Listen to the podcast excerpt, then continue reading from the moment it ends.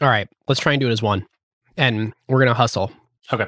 Let's try and do it as just one, but I don't think we should hustle. Because especially those early days, that's what people don't know. All right.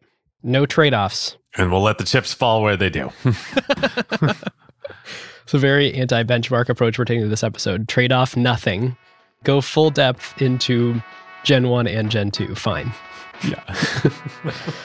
All right. Uh, we'll see how this goes. Who got the truth? Is it you? Is it you? Is it you? Who got the truth now? Is it you? Is it you? Is it you? Sit me down, say it straight. Another story on the way. Who got the truth? Welcome to season 11, episode 4 of Acquired, the podcast about great technology companies and the stories and playbooks behind them. I'm Ben Gilbert, and I'm the co founder and managing director of Seattle based Pioneer Square Labs and our venture fund, PSL Ventures. And I'm David Rosenthal, and I am an angel investor based in San Francisco. And we are your hosts. The hardest thing to do in venture capital is create those massive, outsized returns that only come from investing in one of the five or so truly important companies each decade. Then, once you've done that, the next hardest thing is to keep doing it with an entirely different generation of partners. Today, we are going to talk about a firm who built one of the top franchises in venture capital, Benchmark, that has incredibly managed to do both. Our Sequoia and Andreessen episode were about the empires that those firms chose to build. And this episode is about the empire they chose not to. Or maybe. Well, there was a flirtation with an empire in there, as we'll get into. There was. Benchmark famously believes that venture capital doesn't scale. They have zigged when others have zagged. They have not grown their fund size. They haven't tried junior partners. They don't have a platform team. They are not multi stage. And I've heard they don't even have a CRM. And yet, they are the big early backer of so many of the world's most important companies. There were early e commerce companies in the 90s like eBay, eShop, 1 800 Flowers, or Ariba, semiconductor and networking companies like Synopsys and Juniper Networks, and of course, in the next generation, OpenTable, Zillow, Twitter, Instagram, Uber, WeWork, Snap, Riot Games, Asana, Discord, New Relic, and our friends of the show at Modern Treasury. We are at the moment of the changing of the guard. Bill Gurley is not a general partner in the next benchmark fund, and the majority of the current partners joined in the last five years. They clearly transitioned from the eBay generation to the Uber generation, and the question is can they do it again? Will this third generation of benchmark continue to set the benchmark for all time greatest venture capital funds in history? I like what you did there. You I like what you did Okay, there. good. That was good. That was good. Ben teed this up before we started recording of like, I really like my intro on this one. If you don't like it, stop me. But uh, I like that. That was good. Well done. Thank you. Well, listeners, we did a very different thing in preparing for this episode. We're trying to embrace raising the bar in different ways as the show grows. So, for this episode, we talked to several current partners at the firm, several former partners, some of the original founders of the firm, portfolio CEOs, and even public company CEOs who used to be portfolio CEOs to get a whole bunch of different perspectives on Benchmark. For our presenting sponsor this episode, we have a company that we are very excited about. It's Fundrise. On our earlier episodes, they broke some news about a fascinating new product called the Fundrise Innovation Fund that enables their customers not only to invest in real estate, but now also late stage growth tech companies that are still private. And this is an especially fun episode to have Fundrise Innovation Fund as our sponsor, given we are talking about the foundational building blocks of venture capital itself, which Fundrise is disrupting as we speak. So we're back here today with Ben Miller, CEO and co founder of Fundrise. what does it mean to be a late stage company these days? Usually a company has a valuation of more than a billion dollars. So that means basically they could have gone public in the old days, but instead they stayed private. They raised money from growth funds. So the year Amazon went public in 1997, they had 250 employees and they had 16 million in revenue the previous year. So that sounds like actually smaller than most late stage companies these days. There's 675 unicorns in the United States with more than a trillion dollars of market cap that people, ordinary individuals, 98% of the country can't invest in. But those companies are probably higher quality, higher growth than most of the small cap public companies, if not maybe even a lot of the large cap companies. And the only way to get access is to pay 20% carried interest, 20% of the upside to a venture fund as a toll, like an access fee. And it just doesn't make sense.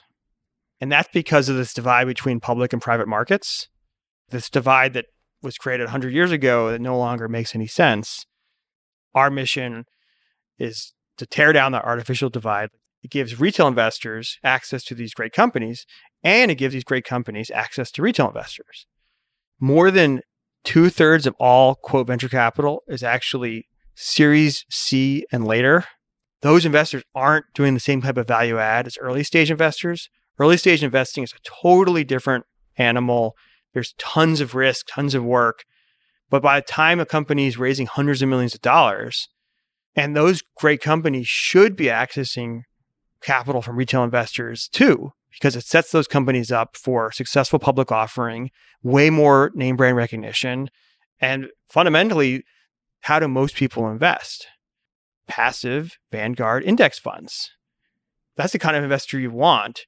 And if you actually think about it even more, who is your long term investor? The venture fund's going to sell when you go public. So your actual long term investor is this retail individual investor.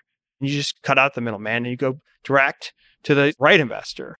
Our thanks to Fundrise, the largest private investment platform in the world for retail investors. If you want to join the over 350,000 individuals investing with Fundrise, you can click the link in the show notes.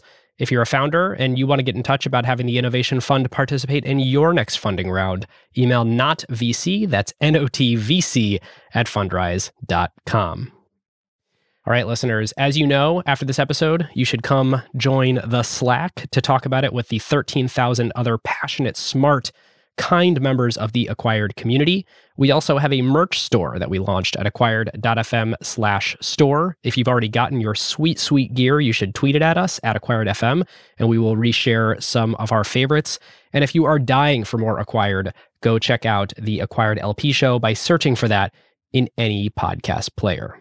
I feel like every episode now I'm constantly thinking like, are there going to be any quotes from this episode that should make it into the merch store? I know on the Sequoia one, I was thinking about Doug talking about burning cigarettes in his arms and he wouldn't flinch.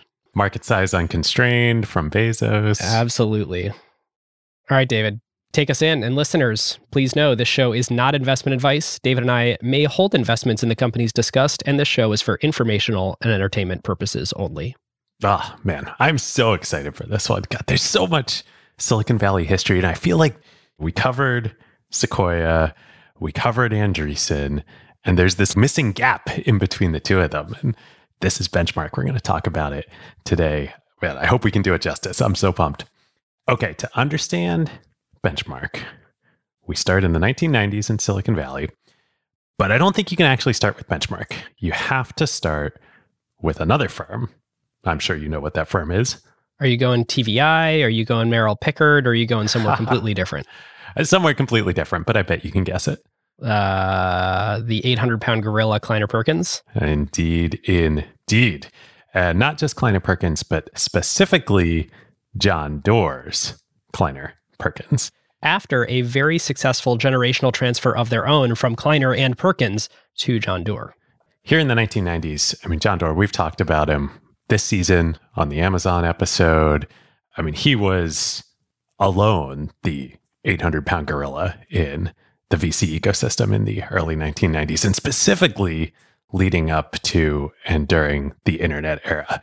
You know, you think today of the top VCs, the top VC firms, you think Sequoia, you think Benchmark, you think Andreessen, Founders Fund. He was all of that, all in one.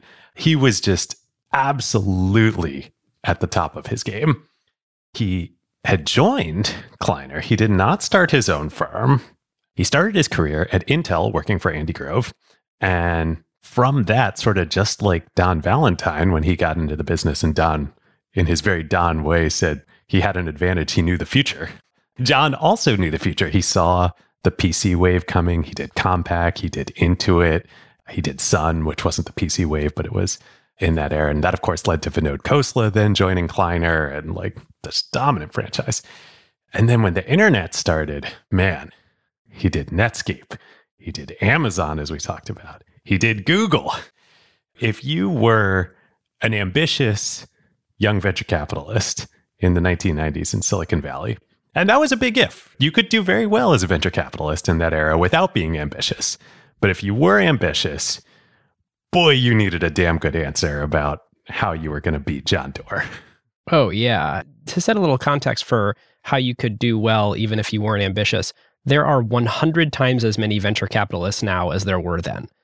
Those businesses didn't have the economics, either in terms of gross margin or addressable market size or zero distribution costs. All the things that make big tech big tech now didn't exist then. So for a while, the capital base and the number of venture capitalists actually made sense with the much smaller technology ecosystem. But there were always those few years of basically arbitrage where innovations happened that made these much more interesting investable categories, but there were still only a few venture capitalists looking around at each other like, oh my God.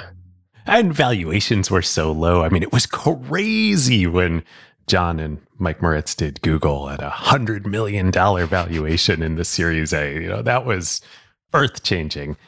So to understand John, you know, we've painted the picture of how dominant he and Kleiner were. There were two very specific aspects to his style and Kleiner's style. One was he was unquestionably the guy. The guy is a good way to put it. He was the CEO of the firm, he was the leader. He was also the best player on the field. It's like if he was Michael Jordan and Phil Jackson and the front office. He did everything. So that led to plenty of situations like we talked about on the Amazon.com episode of he called Tom Alberg's wife. He aggressively came in to try and court the deal, win the deal. And then he would try and pass off the board seat to a junior partner. And Jeff, of course, didn't let that happen, but many entrepreneurs did. Yep. The other very particular aspect to the Kleiner Perkins model at this time was they had adopted this idea of a modern keiretsu within a venture capital firm.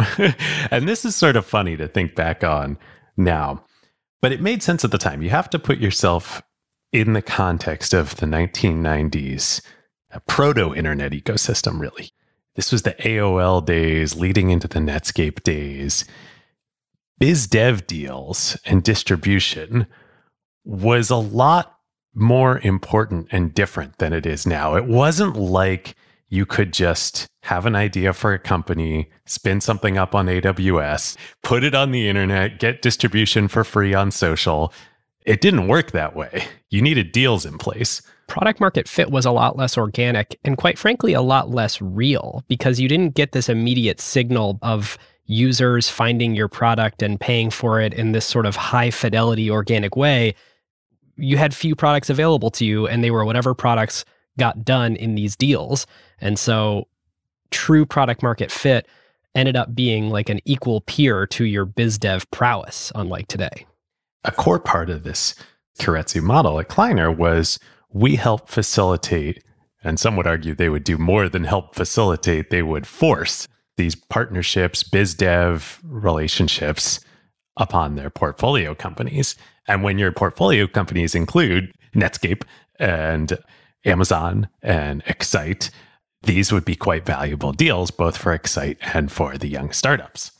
Which, of course, sounds great. If you are funded by Kleiner, you're sort of joining this cabal where Kleiner will sort of pull some strings behind the scenes and orchestrate what deals make sense for them as a shareholder across all of these companies. And theoretically, everyone will benefit from it by being a part of the cabal. So, of course, KP was unquestioned the best venture firm at the time, but they weren't the only top tier firm in the sort of bulge bracket, quote unquote, of proto VC firms at that point in time. There was, of course, Sequoia, and Don had done Cisco. They were about to do Yahoo. It was up and coming, but they weren't yet the dominant Sequoia that we think of today. It's amazing. They were almost a 20 year old firm, but they weren't Sequoia as we know them. There was Greylock, based out of Boston. There was Venrock, of course, and IVP, one of the early institutional firms. Oh, David, we have to quick history on Venrock because listeners are going to care about this. What is the rock in Venrock? It would be Rockefeller. Yes. It's pretty loose connection at this point, but was at one point the sort of uh, venture arm of the Rockefeller family office, or one of the Rockefeller family offices spinning off to do a venture fund. Indeed. So there were all those folks. There were the summits and the TAs kind of at the growth stage. And then there were a couple other venture firms that you've probably never heard of. You've probably never heard of them because they don't exist anymore. And among those were two one called Technology Venture Investors, or TVI, which had one very notable investment. One very, very notable investment that we'll talk about in one sec. And another one, Merrill, Pickard, Anderson, and Eyre. And the two of those firms just so happened to share the same office building on Sand Hill Road. Amazing. They shared 2480 Sand Hill Road, part of the Quadrus Office Park complex right there in Menlo Park. And there was a reason, or at least I'm assuming that there's a reason why they were in this building, because that office park was the original office of a little company called Forethought, which we talked about many, many years ago on Acquired. No, really? Yes. Oh, I had no idea. And Forethought were the makers of a little Mac application that then became a Windows application called PowerPoint. Yes.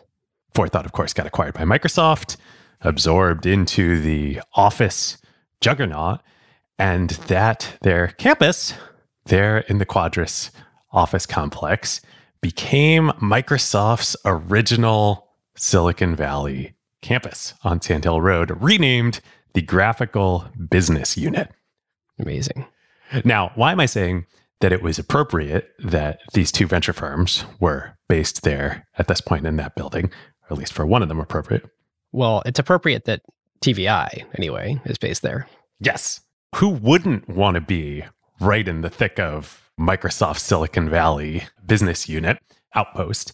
But TVI, Technology Venture Investors, they had the unique honor and what made them single handedly, really, part of the then top tier venture capital firms is they were the only venture capital investor in Microsoft. Yep. $1 million to own 5% of the company. I don't believe they raised another dollar until the IPO. Imagine owning 5% of Microsoft at IPO. I don't know how long they held, or I imagine there was a pretty rapid distribution to limited partners there, but that is a rare honor. Really, nothing else mattered at that point. You know, you could hang up your shoes after that one and declare victory, which is some foreshadowing because that is exactly what would happen. Now, so these two firms, they shared this office building there at 2480 Sandhill. Merrill Pickard had done pretty well for itself as well. They had done Palm Pilot. Remember Palm Pilot? Yep. Oh, yeah. One of the few successful companies out of the pen computing era. They'd done a bunch of semiconductor companies. They did Rambus. That was a big winner for them. And so both of these firms, the founders and the senior partners of these firms, you know, TVI had made all this money on Microsoft. Merrill Pickard had done really well. And TVI, it was Dave Marquardt, right, who made that investment in Microsoft and was sort of the leader of TVI. Yes, but not one of the founders, I don't think. I think he was Oh. part of the sort of second generation. But there start to be a whole bunch of conversations within these two firms about, hey, you know, what does the structure look like going forward? The firms are getting a little longer in the tooth. These older GPs maybe aren't working as hard anymore. You know, they've made their money. We've got some junior investors here that are out doing all the deals. Maybe we need to rethink some of the ownership structure of these firms. And it's worth a quick digression here about how does a venture firm actually work economically? Even today, I think most people and uh, a lot of entrepreneurs don't really know this. There are multiple parts to the economics of a venture firm. You think about a fund and the carry within a fund, and that's pretty straightforward. You know, which partner gets what percentage of the carry. But there's also the management company. Yes. Typically, the way that this works is the founding partners of a firm own the management company. That management company is an LLC that has basically the employment relationship with all of the founders. And then it is the sort of umbrella parent over each of the funds. So each fund has its own carry that gets cut up in different ways among all the different partners for that particular fund. But over the umbrella of the whole thing is a management company, which you would sort of think of typically an LLC, but you can think about it like Kleiner Perkins Incorporated. And of course, that's sort of the governance of do we raise more funds and how big are those funds? But there's also economics. Of course, there's the economics on a fund by fund level, which is how is the carry from this fund getting distributed in a percentage basis across everyone with carry? Yep. The performance gains from the fund. Yes. But then, of course, there's the fees. And the fees flow into the management company. It's a fee paid to the manager for managing the LP's money. And the owners of the management company decide how those fees get paid out. Think of this as the salary, the fixed part of compensation in venture capital. Now, here's the important factor the split of the carry in any individual fund, while it tends to reflect ownership in the management company, these are two wholly different entities. And so, what you often had, and what you had with all these firms, these old firms back at this point in time, was the management companies were owned and controlled by the people who founded the firm and nobody else. And so, you might let some of your junior partners in for pieces of the carry in future funds, but you wouldn't let them into the management company. So, that meant they had no governance, they had no control, they had no right over anything, and they didn't have contractual right to any of the fees they were just employees. They were kind of at the largesse. Whatever the managers of the management company decided that they should get in terms of salary and allocations in carry. And typically, this would be high numbers. I mean, ideally, as a venture capitalist, you're getting paid more on the carry than the fees, a lot more. But it has always been a well compensated profession. So it's not like the owners of the management company were back there saying, we're not going to pay any cash out. And sal-. no, they would pay a high salary, but then they would get to keep everything remaining in the management company at the end of the year and sweep it into their own bank accounts.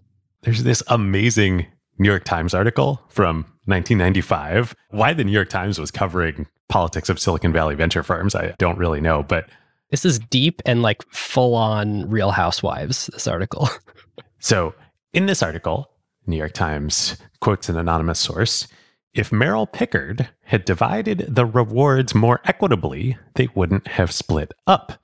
And then there's another quote in the article from one Robert Kagle, partner at Technology Venture Investors, as we're talking about. And he says, Today, the power is much more distributed, says the young Robert Kagle. Nobody can claim that they are making all the money for the firm. Resentment is in the air among the younger partners of venerated Silicon Valley venture firms at this time. And when they say today it is much more split up, you know, you could imagine Bob Kagle is sort of saying this a little wistfully. I envision a future where this is the case, but it seems like at TVI and Merrill Pickard, this wasn't the case at the moment. Well, now, just who is this uh, Bob Kagle character? Well, his story is actually pretty freaking unbelievable and kind of explains why he might harbor some resentment for this privilege that you might say of the older generation. He grew up in Flint, Michigan. Yes, listeners, that Flint, Michigan. His mother was a single mom.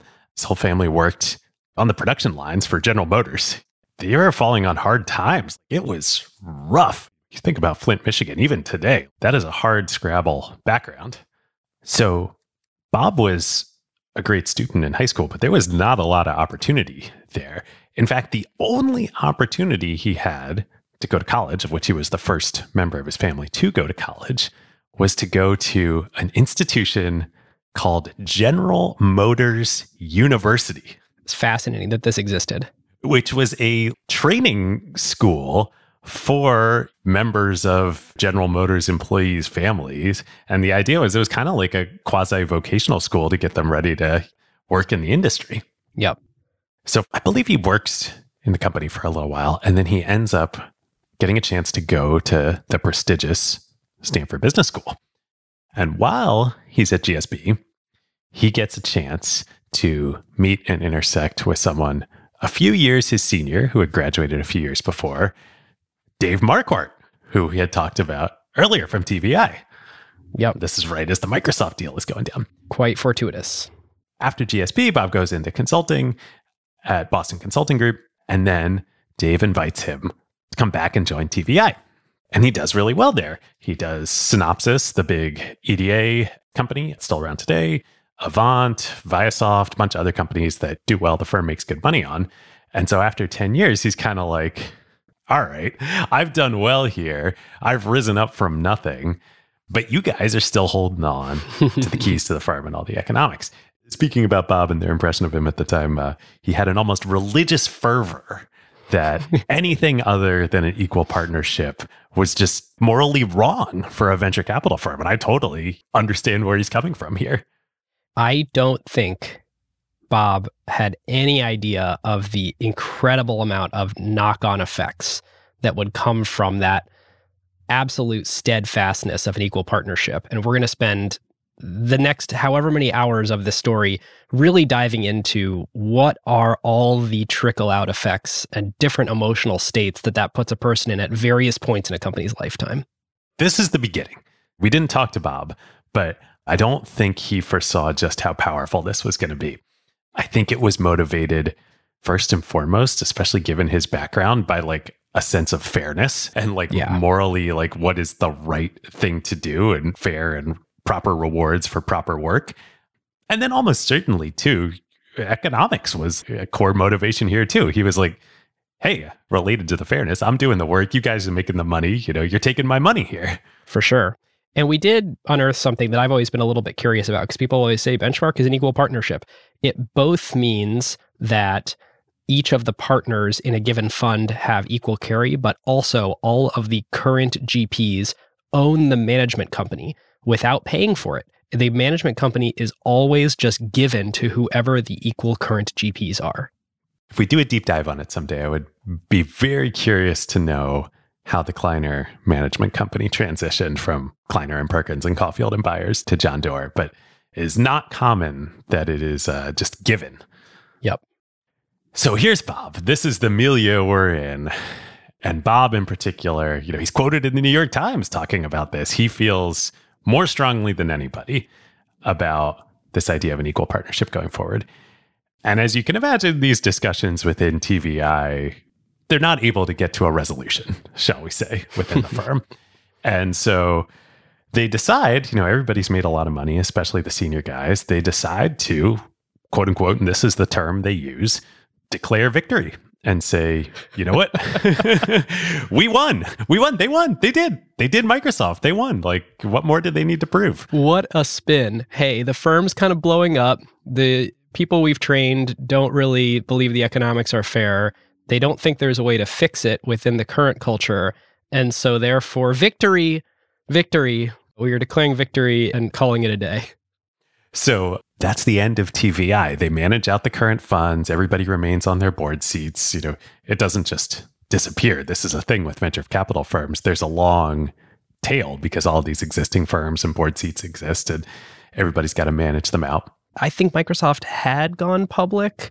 So at least they were Yes. able to distribute that at this point. Yes, of course. It's worth noting that Dave does, after TVI, go on to found August Capital. Yes. So Bob and Future Benchmark aren't the only ones that come out of this. Also, August Capital, also in 2480 Sand Hill Road. Like it's in one building, you know. Man, it's so funny. Even in the 90s, you know, we joke about the original Silicon Valley history of there were like 10 people and everybody knew each other. This is all going down in one office building, Yeah, for how concentrated tech was, venture was much more concentrated. much more concentrated. Before we actually get into the formation of Benchmark here, it is worth lingering on Dave and TVI and the Microsoft investment for one more moment. When I was looking up what the terms of the deal were for the Microsoft investment, there's some interesting color shared by Dave about his style of investing. And you can see that the seeds of Benchmark really were present in TVI's demeanor toward what they believed about venture investing. So here's an excerpt from Dave Marquardt. The venture business is an intensely personal relationship business, and it's not an industry that scales well. He says he would never consider adding a value added service. Companies should do that themselves. Bill Gates wouldn't let me bring in outside PR people and marketing talent. That's what founders do. My view is that the CEO ultimately is responsible and accountable for everything. They are the ones who make the decisions. The VCs are there to support and be steady. Oh, I love that. I love that you found that. That could have been a benchmark partners quote, but it was Dave Marquardt when he was at TVI. Totally. You could copy paste those exact words. yep. So back to Bob here. I think he really would have preferred to keep going at TVI and like convert it to an equal partnership. Like this is what he was agitating for. But obviously that wasn't going to happen. So he's got to go figure out something else. Yep. He believed this so deeply in his soul that it is worth not continuing at this firm, or perhaps even not continuing this firm, period, in order to realize this dream. So, what does he do? We're now in probably like early 1994 ish. He calls up his good buddy, Bruce Dunlevie. He trots up the stairwell, maybe takes the back stairs to go see his buddy Bruce up at Merrill Pickard. Now, Bruce had gone to GSB a few years after Bob, and when Bob was at BCG after GSB, Bruce had interned for him there. Now, Bruce comes from quite a different background than Bob, shall we say. Bruce grew up in Texas and was a high school football quarterback in Texas, which you know is a big deal. He goes to Rice University, where he's very erudite. He studies English literature. I don't know any other young VCs who studied European literature in college and somehow managed to weasel their way into the industry. I don't know how you did it, David. I don't know how I did it either. Definitely would not work today. You were destined to become a podcaster. Yeah, right. uh, it all works out in the end. So, Bruce had gone on to work in the PC industry and then, importantly, at Goldman Sachs, and then joined Merrill Pickard. And in his venture career, he was the one who did Palm Pilot, he was on the rise. He was one of the young Turks within Merrill Pickard. But remember, he's a few years younger than Bob. And so Bob goes up to see him and he's like, hey, TVI is breaking up. I really believe in this equal partnership thing. The internet, I think, is coming. Like Netscape, you know what's happening here. We're positioned to do this. And this is like early 94. Early 94. You and me. This is the same time Bezos is driving across the country and starting Amazon. What do you think about busting loose out of this place and you and me start a firm together. and Bruce is like, Well, Bob, I'm honored, but I don't have the Microsoft money here. I'm a few years younger than you. I don't have the same kind of safety net. So it doesn't happen at that point in time. Now, a few months go by, and Merrill Pickard starts to have internal discussions about what their next fund is going to look like. And lo and behold, surprise, surprise. the bug of equal partnership seems to have made its way around the building a little bit and infected the waters of discussion elsewhere. It's like a virus that's like infecting a very specific building in Silicon Valley. So Bruce and his fellow sort of young partner at Merrill Pickard, Andy Rachleff, the two of them are like, hey guys, there's this equal economics idea. What do you think? And it turns out that that conversation I think probably goes about the same that it went at TVI. They probably get little pats on the head. Yeah. By the way, can we just recognize Bruce was Bob's intern? And think about the incredible vote of confidence and how counter to human nature it is for Bob to approach Bruce and say, Would you like to be my equal partner? Humans have this, it's kind of a flaw. We remember people the way they were when we met them. And so as they grow, we tend to underestimate them. And it shows an incredible amount of maturity and, and, it really illustrates this obsessive sense of fairness that Bob had that the very first person he asked used to be a subordinate of his and he asked will you be my equal totally it reflects two things certainly in Bob and uh, and I think in all the early folks at Benchmark and Benchmark as a firm this religious devotion to equality, fairness. It also reflects just like an absurd amount of self confidence. Yes. Bob's like, hey, you and me, let's together go take on this whole industry, just the two of us, which, you know, you kind of need both to go do something crazy. So Bruce is a little bit more the voice of reason. You know, he and Andy within Merrill Pickard have had these conversations. He's amenable to the idea of leaving and starting a new firm. But he's like, Bob, just the two of us, for what we do, we're not going to have enough capacity to be able to create a, like an actual portfolio that makes sense if it's just the two of us doing deals. We need to have some more investment capacity here. We need enough diversification. And they were thinking sort of about round sizes at the time. They might invest a million, they might invest 2 million, but they're just not going to have enough companies in the portfolio with them doing venture the way that they believe they need to do venture, you know, eight to 10 board seats a person, no investments without board seats, that sort of thing. The TVI style. If they're on 16 to 20 boards and that's all the companies in a portfolio, that's not enough. Right. And there's also just like a credibility aspect talking to LPs about this too. Like they're going to start poking holes right away. Yep. So Bruce says, All right, I'm down, but we got to recruit some more partners here. So they start going around the valley. They go outside of the office building trying to recruit folks. And the prevailing reaction, you know, I think maybe they thought that the religious meme of the equal partnership and fairness and there's a new generation dawning in Silicon Valley. Maybe being within 2480 Sand Hill, they thought it was more pervasive than it was because the pretty universal reception they get around the valley as they approach other young GPs is you guys are freaking nuts. Right. We're in an amazing club here. Don't screw up a good thing that you got going. Didn't they try to recruit like a well known GP from Greylock who was like, um, no, I'm at Greylock. What are you thinking? And that was right. That was the smart thing to do was not to go do something crazy. It was to do the John Doerr path. Like if people had ambition, if young folks had ambition, it was like, hey, I'll put my time in and like look at John. It worked for him. He was still quite young at this point in time and he had the keys to Kleiner Perkins. You know, there was no real reason to believe for a lot of these folks that they had to go leave their firms and do it on their own. So we got a chance to talk to Bruce and we sort of asked him about this time, this sort of interregnum period. And we are like, you know, were you, how are you feeling during this time? Like, were you a true believer? Did you think it was all going to work out? Or, And he's like, no, I started thinking maybe we were a little nuts too. yes. but he made a good point, which is uh, their back was against the wall. They burned the boats. They were gone. At this point in time, they had no other option. They had to go make this work or they were out of the industry. This is like Michael Ovitz when his application for credit to start CAA had been discovered by the upper level management of his old firm. He was out. He was done. There was no way to go back and undo, so you had to build the business. Yes, there is no other path forward. So they need some more folks. Now, there's an obvious recruit to bring in to join them who also is in the same position. And of course, who they do bring in, which is Bruce's partner, Andy from Merrill Pickard. Yep. He's in the same building, so easy to get him. So now you got three. Now you got three. You got three pretty good folks.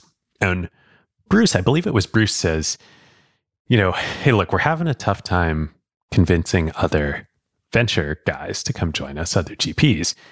But we might actually want to look somewhere else. And it might actually be a good thing for us if we bring in some entrepreneurial DNA into the firm.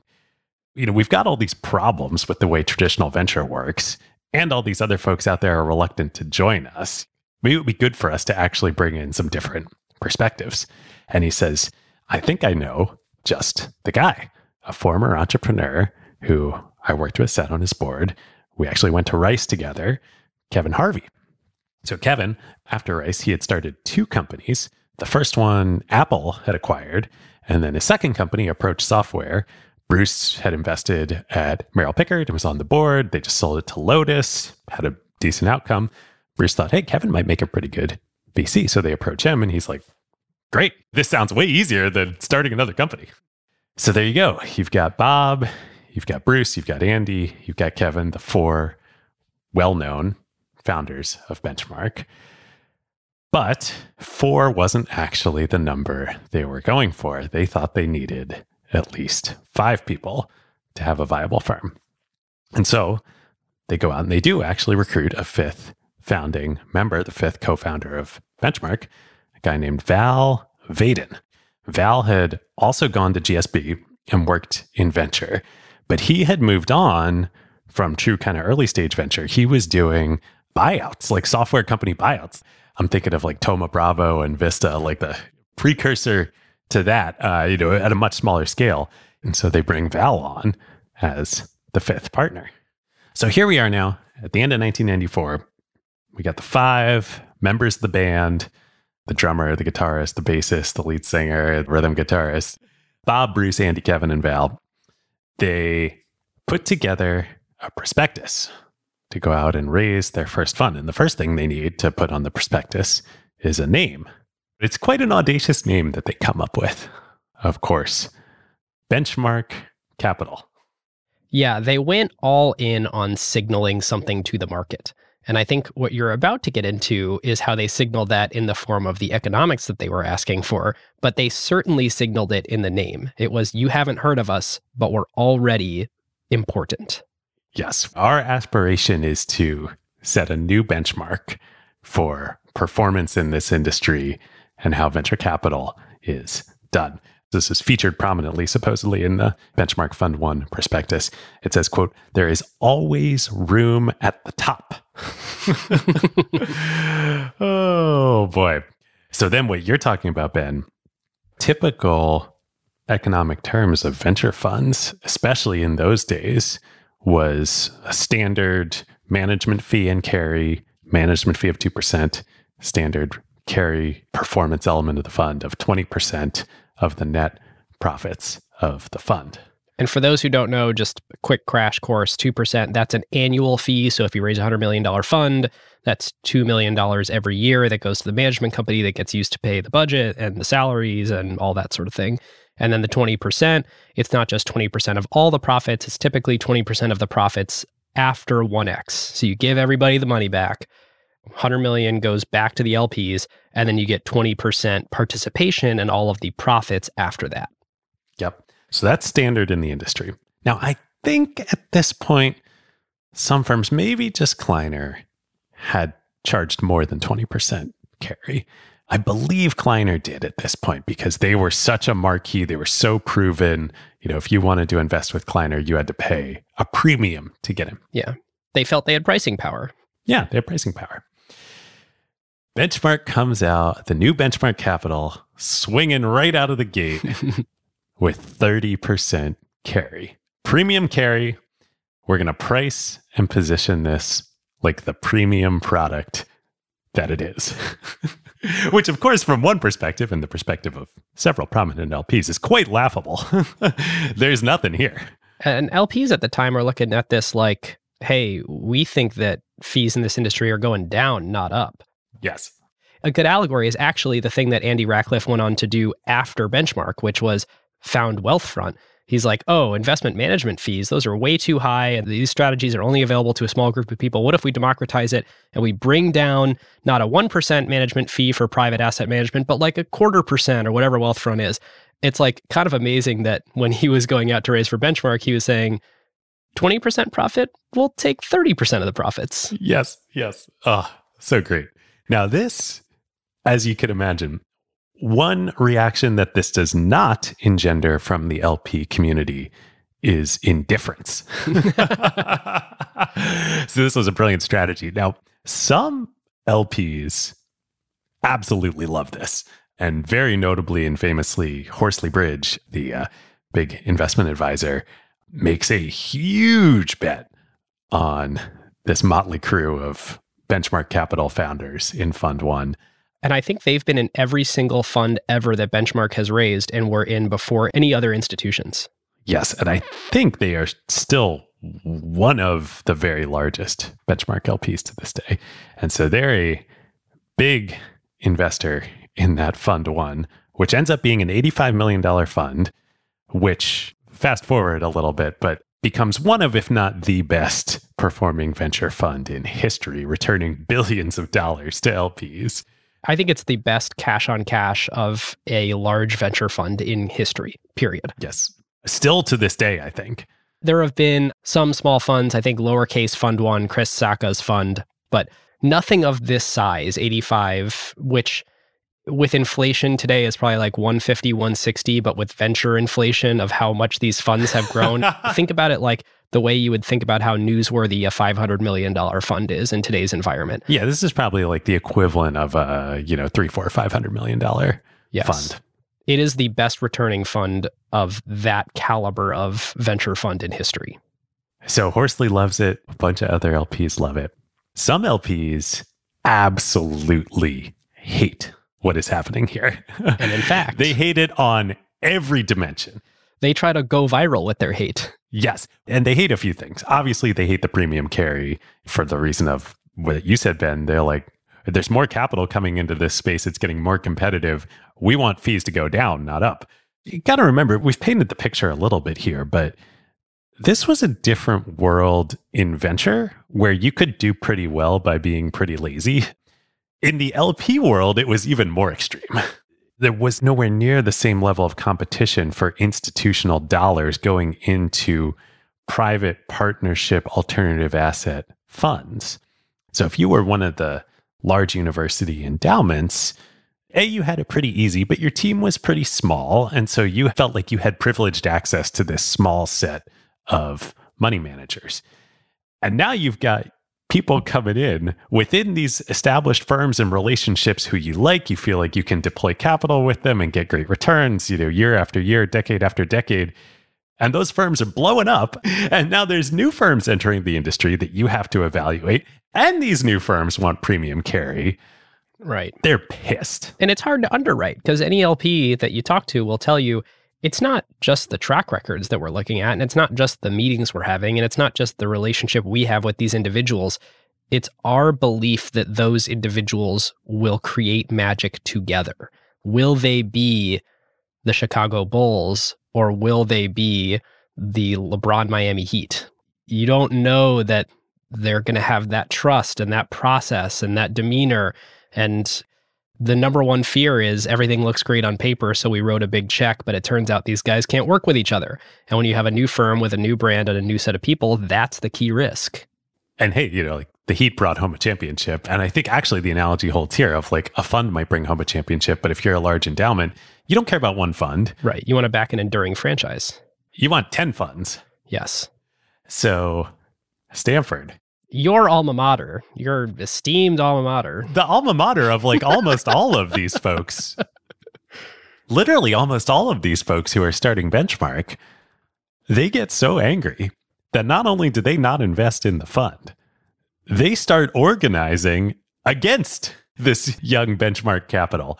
They call up all of their peers, the other university endowments across the country, including ones who have already committed. Including ones who have already committed to the fund and say, We don't think this is a good idea. We want you out. Literally, Stanford blackballs benchmark. Insane.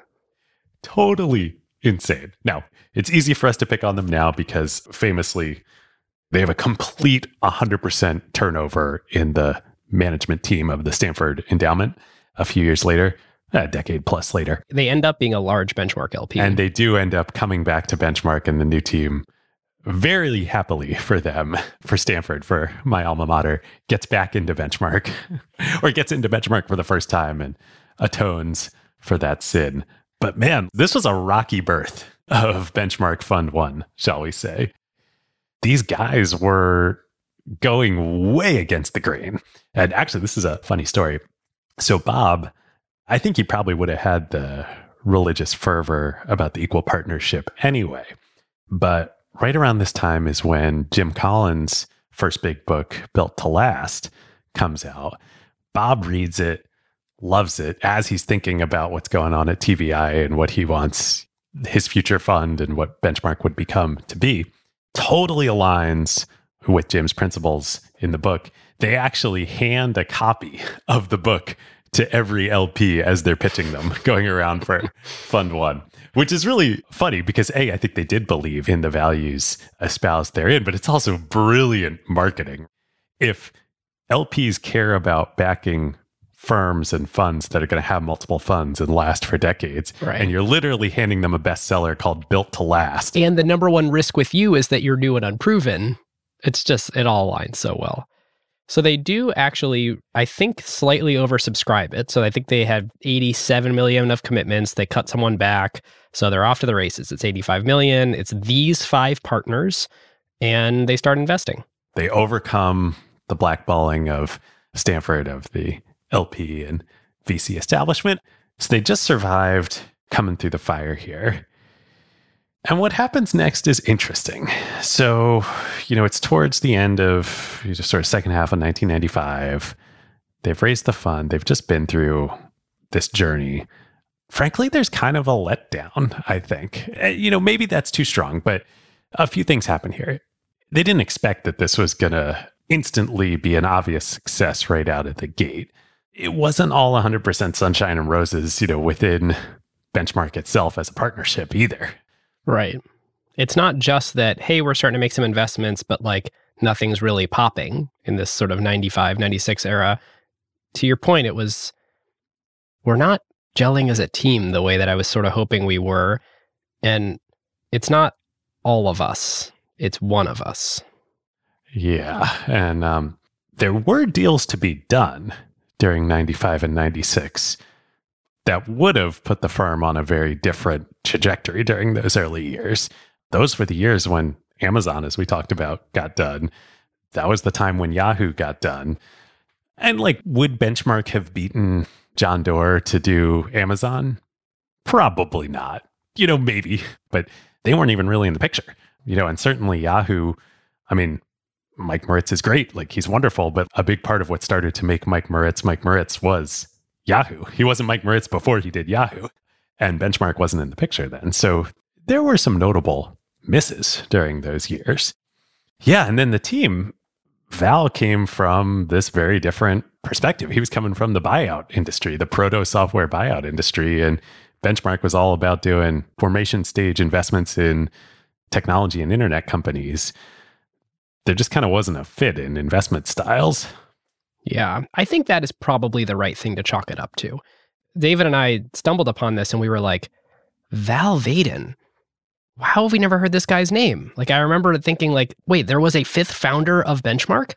They had people coming from a venture capital background. They had someone coming from an operational background. They would have someone who we haven't talked about yet coming from an executive recruiting background who would be a slam dunk fit. But this person coming from more of a buyout background turned out not to have the same fit with the rest of the firm. So at the end of 1996, Val ends up leaving the firm, you know, leaving the equal partnership, which certainly was, I'm sure, not what any of them planned or were hoping for. They've invested about 16 million in companies by the end of 96, you know, which is like fine deployment, but maybe a little slow. They're having a partnership transition. The firm is not winning. I'm sure it must not have felt great. I mean, like, but I've been there. I've had friends who've been there. Like, it can get depressing. Like, if you're a new firm, if you don't come out the gate strong, you kind of end up fading away. A lot of folks. Right. Lots of fund ones don't raise fund twos and certainly don't raise fund threes because then you have fund one's performance to look back on that should have sort of been popping already. Yep.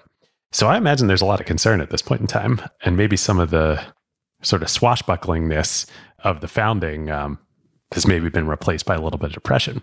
They had to call all the LPs and tell them, hey, we came to you with talking this big talk and one of us is out.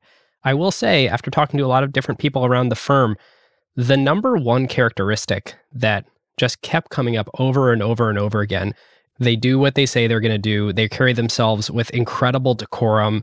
They have tremendous discretion when speaking publicly. And this just comes through anytime you hear any of them talk.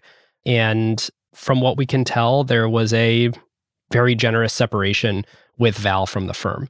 So much so that when you go to the Wayback Machine, which is just an incredible resource that this exists. Oh, you found some great stuff. You were tweeting the last couple of weeks, like just screenshots from old benchmark websites. They're amazing. It's been so fun. Val is still on the website in 1997, January 97. So there's the five general partners, and it says complementing Benchmark's early stage focus, Val E. Vaden concentrates on technology special situations. And when you click on his bio, he's there, he's got a picture. It says Val will be establishing a new fund to focus on technology special situations investing. The new fund's focus builds on Val's experience investing in technology companies undergoing significant transitions, which can benefit from the capital and investing skills of a venture capitalist. These include fallen angel public companies, companies contemplating major acquisitions or divestiture programs, corporate spinouts, management buyouts, and in rare instances, turnarounds and financial restructurings. So they're basically saying, yep, we're going to keep using our brand to help you raise this thing that is the thing you're good at. which becomes Vector Capital that he goes on to found. And then mm. he's part of a few other venture firms over the years. So, anyway, all this to say, heading into 1997, It was dark. if you were handicapping the future, if Vegas were betting on the odds of the young benchmark capital heading into 1997, the line would be long on outsized success here. Certainly, nobody would think that this current fund that they are investing out of and this current basket of companies, inclusive of the ones they would do over the next 12 months, would be a 92x in just a few years On the fund. on the fund. On the fund. Wow. So 1997, the Annus Mirabilis for benchmark. Can you explain that for those of us that didn't study literature? I thought that was a prerequisite for, you know, getting into this industry. Sorry, I did computer programming. I don't know if that's relevant. it's Latin for uh, miracle year, I think. Ah, And literally, it is a year of miracles. But they put themselves in a position to win. You know, I think we're going to talk about this more in a minute, but a key, key element to benchmark and to them getting it off the ground was both doing something different, but also having this swagger to them. And obviously, they had the swagger. And I think they kind of might have lost it in those early years. And so I don't know how intentional this was. I am imagining it was pretty intentional. The, the four of them remaining sort of gut check and say, like, okay, where are we headed here? Like, how do we get the swagger back? How do we get back to winning? How do we get back to being aggressive? So they go out, they decide they need to replace Val. It's the best way to do it. Bring in a new fifth partner. And they go recruit the most aggressive, the most hyper competitive, the most swaggerful person that they know. the tallest. We're not yet talking about Bill Gurley, although that will be a story coming up very, very soon here. They recruit the number one executive recruiter in all of Silicon Valley and technology, David Beirne from Ramsey Beirne and Associates. It's a lot of chutzpah to go and recruit someone away from the firm that has their name on it. Yes. And to go recruit somebody whose job it is to recruit. You can say many, many, many things about Dave, but you could never say that he doesn't have swagger and that he's not a hustler. So, kind of like Bob, Dave also grew up pretty hard Scrabble. His family was also a General Motors family. He grows up pretty working class, I believe in New York.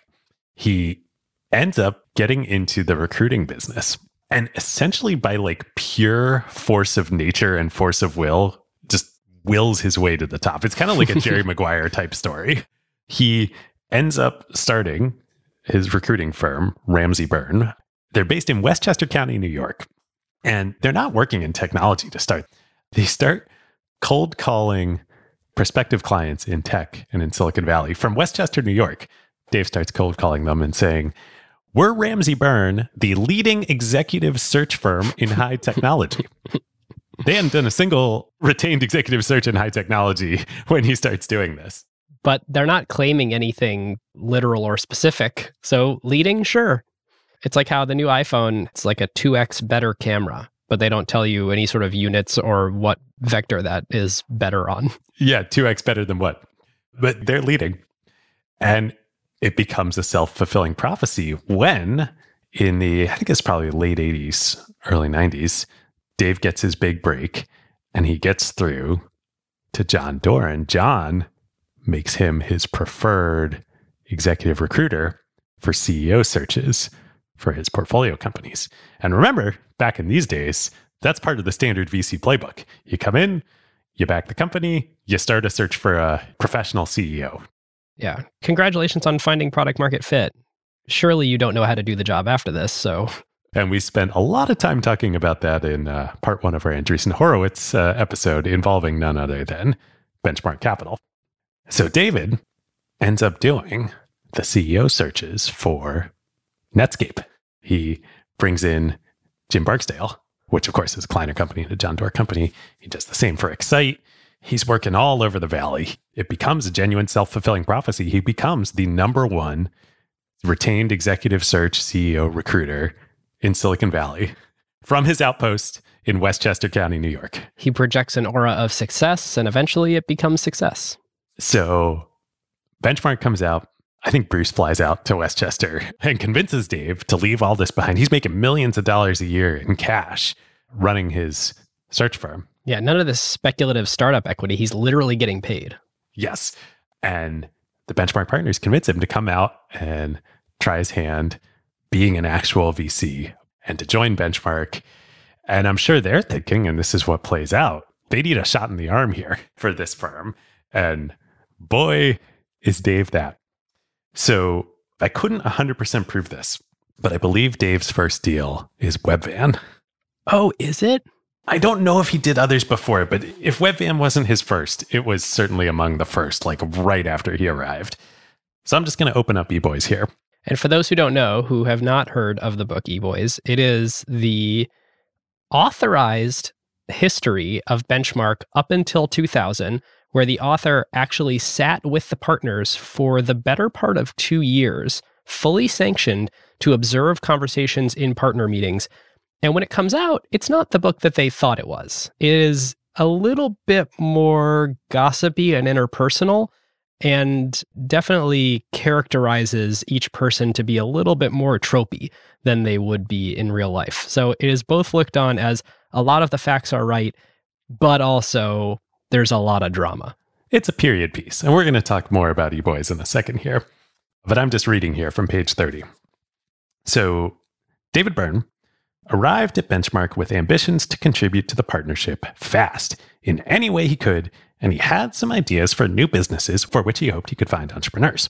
One of the concepts that kept nagging him was an e commerce business that he called My Store, which would sell online everything for everyday needs. Start with groceries and move toward an online Walmart. We've got some less family friendly language here, but I'm quoting from the book, so fast forward if you have little ones listening. Well, shit, Bruce Dunlevie said when Dave told him his idea as the two sat in Dunlevie's office. Have I got the plan for you? Dunlevie reached into a stack of papers and pulled out a business plan called Oasis. He tossed it to Beirne, explaining that he and the other partners lacked the balls to do it. Would Beirne be willing to be the guy? And Oasis, of course, is Webvan which I remember Webvan as a crater, a cautionary tale of what could go wrong in the dot com excesses. But going back and doing the research here and, and looking at it, this was actually a great bet to make. Oh, this is exactly the type of bet you should be making in venture capital. Totally. This is the exact kind of swagger bet with the right aligned asymmetric upside and downside that if you want to be taking the right kind of risks to establish yourself as one of the premier early stage venture capital firms, you should be doing. All right. So, what was Webvan? what was the company or what was the deal? What was the company and why was it so swagger filled to do it? Have we talked about Webvan on every season episode so far in season 11, I think? that might be true. Yeah, I feel like everybody knows. The theme of season 11 is Webvan. there we go. There we go. That's so true. We probably hit it on Walmart and Amazon. So, of course, as we've talked about, it was Louis Borders, the founder of Borders Books, which had then gotten absorbed by Kmart and then spun out. And he had left as part of all that. And he felt like Borders didn't realize his vision. He wanted another big swing, bite at the apple. He knew about Kmart, Walmart. He wanted to build Amazon, what Amazon is today. He wanted to build Amazon.com, and the modern Amazon.com. He was just a couple decades too early. And so that's what Webvan was. It was anything you want, starting with groceries. That was their wedge, but it was anything you want from the web on a van delivered to your doorstep. And importantly, now. Webvan did have the sort of last mile component as the initial founding wedge. Whereas Amazon, they're like, yeah, we'll get it to you. And it might take two weeks. And of course, then they get to Prime and they get to Prime Now. And now they're trying to do one day Prime. And all sorts of things can happen the same day if you're spoiled like me and live in Seattle.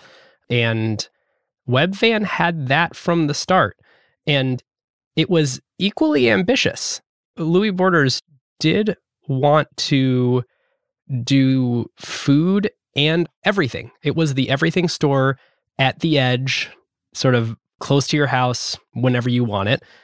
And it was so ambitious that even the benchmark partners, after they invested, kept trying to talk him into could we just do food? Do we have to compete with everything Amazon is doing right away? And the benchmark partnership as a whole, but I think especially the um, original four benchmark partners were the ones really pushing David to push Louis. Hey, can we just do food? Can we scale down? David totally falls in love with Louis. Like, this is what he's there to do from his perspective. And it did feel like this was the sell to Dave. Hey, leave your lucrative, successful executive search firm because if you come here, you can make big bets. And so I think that was the thing that was like always on his mind is, well, if there's a bet that everyone else at the firm is too scared to make, maybe I'll make it. Yep, he was that guy, which Benchmark totally needed. Yes. They needed to re inject that DNA into the firm. Yep. And this deal is a great deal to make, as I alluded to. So here's how the deal goes down. And this is great because this is not how people remember it. Everyone goes, Webvan, ball of flames, terrible venture investment, lit some more money on fire than I can ever remember, emblematic of dot com insanity and incorrectness of everybody lost their mind. This is a, a, a great risk adjusted bet to make by benchmark, but B, actually that big of a smoking crater relative to today. So it's a $7 million round. Benchmark splits the deal with Mike Moritz at Sequoia. Sequoia does three and a half million. Benchmark does three and a half million. Moritz and Beirne join the board. I think they each get 10% of the company. And then Webvan does do a late stage one or two. I can't remember if it was one or two, at least one quote unquote later stage, but mezzanine rounds from completely other investors. Sequoia and Benchmark don't put more money into the company before they go public. And then Webvan goes public you know, during the go-go eras, it trades up to an eight billion dollar market cap. so, you know, at the high point for this Webvan bet that Benchmark and Sequoia each put three and a half million into. That's what like Lyft is today. They go from let's assume it was 10% that they each got. Maybe there's a little dilution in there, but like let's keep it easy. Three and a half million to eight hundred million dollars in public stock, you know, within like two, three years. So like, man, fantastic. I don't think they got liquid on a lot of it. I think they were still locked up before the dot com crash happened and it cratered. So like whether they got any money out or not, you know, I don't know. But like, man, what a great bet to make. I stand up and applaud for Webvan. And the thing that I really want to underscore here is for the asset class of actual venture capital, early stage, high risk, high return stuff, you want to back someone who's got a missionary focused dream. Like Louis Borders was ready for his next act and he wanted it to be really, really big. And it was probably the right bet, maybe at the wrong time. It's probably a decade, maybe two decades early, but the vision was right. And so you're betting on someone that kind of has to be bigger than their previous win. So they have an incentive to make it really, really big. And as a venture investor, you want to be buying all that risk you don't really want to be making these sort of risk mitigated bets and have a port. No, that is why you have a portfolio of 30 companies. Go get all the risk you can. And especially for three and a half million dollars, so that's less than 5% of the fund. Like, for sure. Of course. Do that all day long. So that starts to bring some swagger back to Benchmark. And then you alluded to eBoys. It takes a couple years for eBoys to get written and come out, but what a ballsy move. These guys are like, yeah, let's bring in an established author. So Randall Stross had written at that point Steve Jobs and the next big thing about next. And you know, the tagline on the book, which I think was part of, you know, the actual book ended up being different than I think what everybody thought, but was the first inside account of venture capitalists at work. And it's like the benchmark guys, they got nothing to lose again at this point. So like, why not? Let's be the first inside account of venture capitalists at work. And Randall gets access to everything. Like he sits in partner meetings. He's the author in residence. He's there at 2480 Sand Hill. He's in the portfolio companies. I think he even visited the Webvan facility. Yep, which was off limits to all press, you know, all outsiders. Super private. Yep. Even at their launch, they didn't let any press inside to see it because they were afraid of giving up trade secrets. He embeds with eBay. It was crazy to do this. And at the beginning of eBoys, Randall writes in the introduction here there was no precedent within the venture business for providing an outsider such access. I suspect that the benchmark partners thought that something ballsy like this, which was sure to make the graybeards of the guild squirm, must ipso facto be a good thing. You know, which is funny. And of course, it's more complicated than that. But I think it's emblematic of they got the swagger back. They're like, you know what? You got to play like there's nothing to lose here. Yep. So that leads us to the big one, the one that actually changes everything. You know, certainly then and still right up among their best venture investments of all time. And this one required all the pieces of the puzzle. It required the executive recruiter. It required the knowledge of consumer, which at the time, consumer investing was not a thing that overlapped with technology. It was not a thing that if you were betting on technology companies, you're usually investing in semiconductors, you're investing in networking equipment, you're investing in enterprise software. And so you needed this marriage of we need to find a killer executive for a consumer company that's building a consumer brand that has unbelievably disruptive, brand new cutting edge, always falling over technology. It required a focus on and core belief in the future of the internet. And it required teamwork of the whole partnership working together.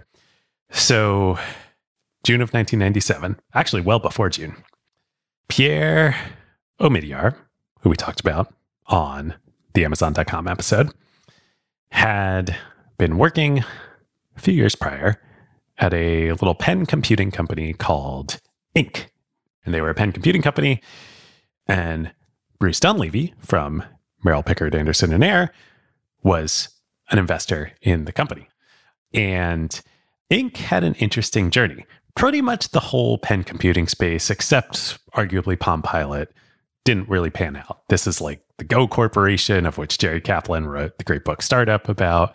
And Ink certainly fell into that category. But the VCs and the management team refused to kind of give up on the company and they pivot into very, very early e commerce sort of software enablement, enterprise software for early e commerce.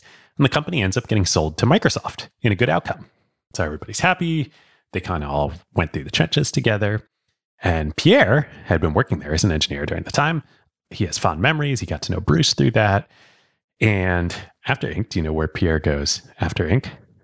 Right before he starts eBay or Auction Web? Ooh, I do not. Oh, you know, what? oh, I thought for sure you would know this.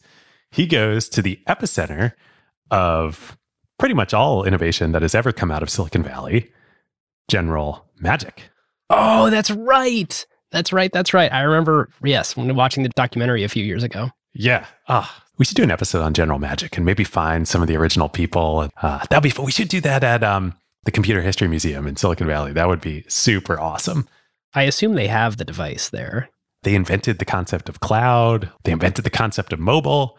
In retrospect, it actually makes sense that Pierre would go to General Magic given his background in pen computing. Totally. It all makes sense. So while he's working at General Magic, famously, in his free time, Pierre starts tinkering around on the early internet and starts a collection of internet services that he calls eBay for Electronic Bay Area, although there would be lots of retrospective justifications of that name. And there was like a lot of crap on this website. It's like a courier font website that has like a bunch of stuff on it, all under this like umbrella of eBay. But it's just like a bunch of different content and like some programmatic stuff. And to your point, there was one link. One of the five or so main things you could do on the site was do this thing called Auction Web, which, surprise, surprise, became the thing that became eBay. So we're telling all this history because hey, it's awesome to tell eBay history, especially having done Amazon earlier this season. But kind of painting the picture here of like Pierre's this like engineer, this is a side project. You know, it's really unclear what's going on here. That's right. He was full time. He was still a full time employee at General Magic when creating eBay. You know, he's been at companies, right? But on the engineering side, he's not like a what any VC at the time would consider like, you know, CEO material as stupid as that was.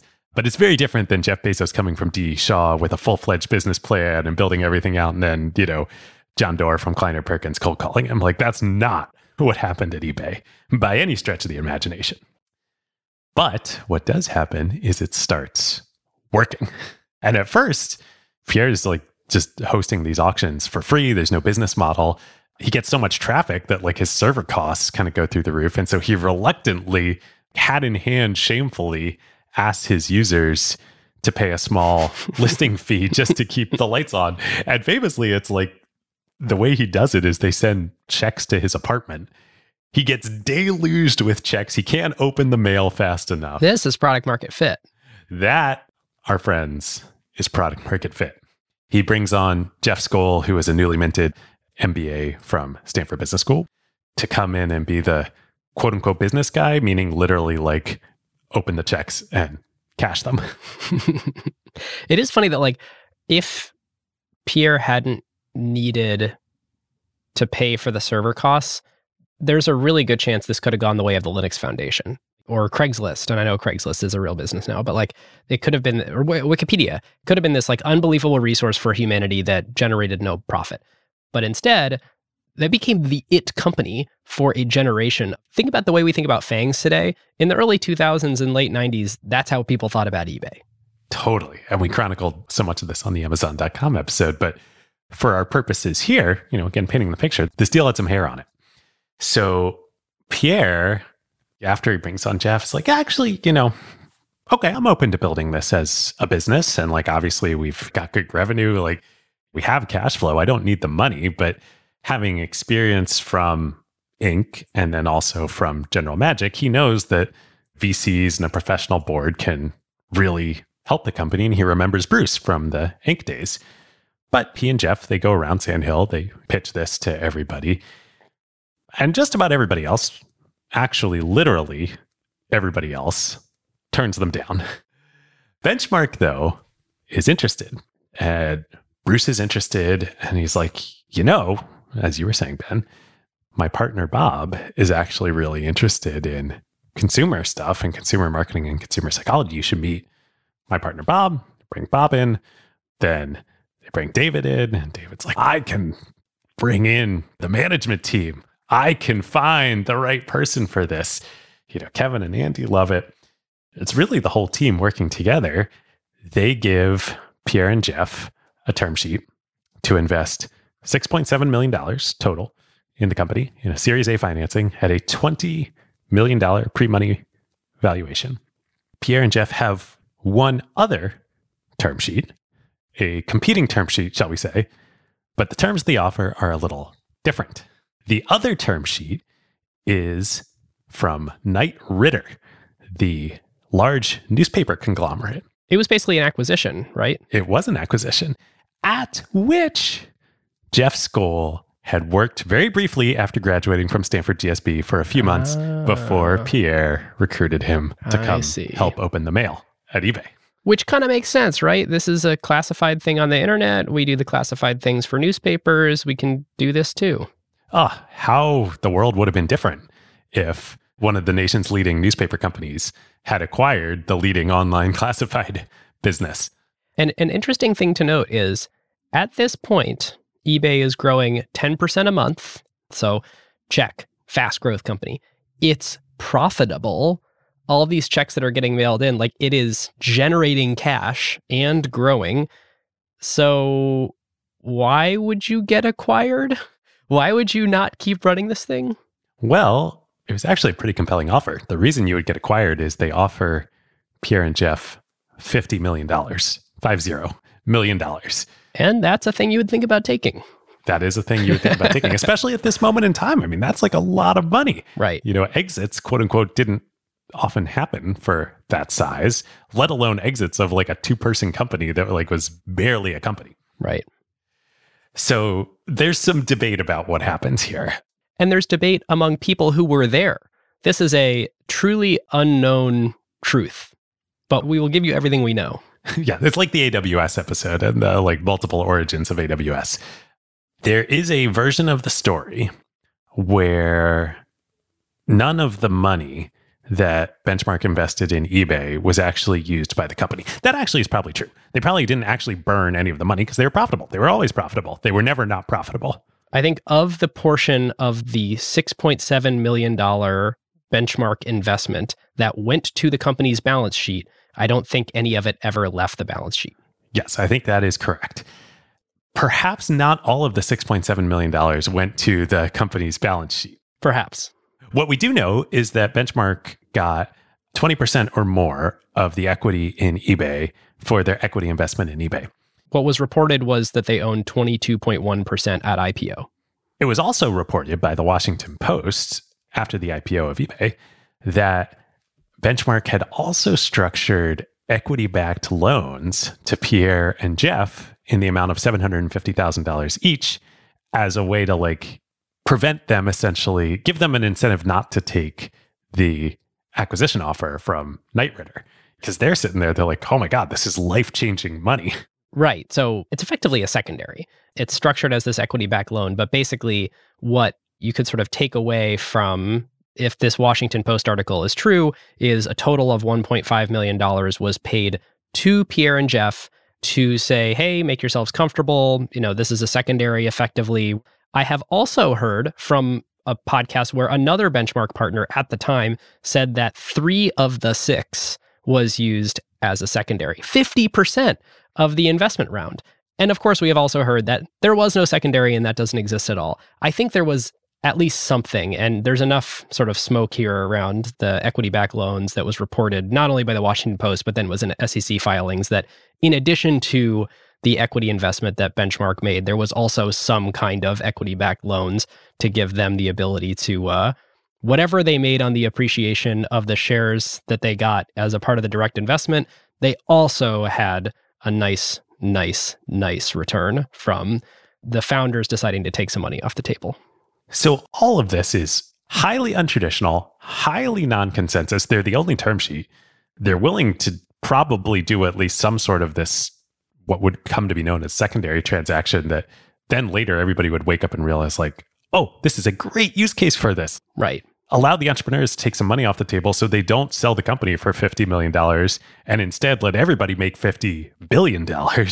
But nobody else was willing to do it at this time. They were the only VC term sheet and the only ones willing to structure a deal like this. I also love how everyone was making hay during the clubhouse deal that this was some kind of like new phenomenon. Like, oh my gosh, 10 million to the company's balance sheet and 2 million to the clubhouse founders when it's only a few months old. What is Andreessen Horowitz thinking? This is crazy town. And it's like the benchmark eBay deal, that may have been 50% of the round or at least 25%.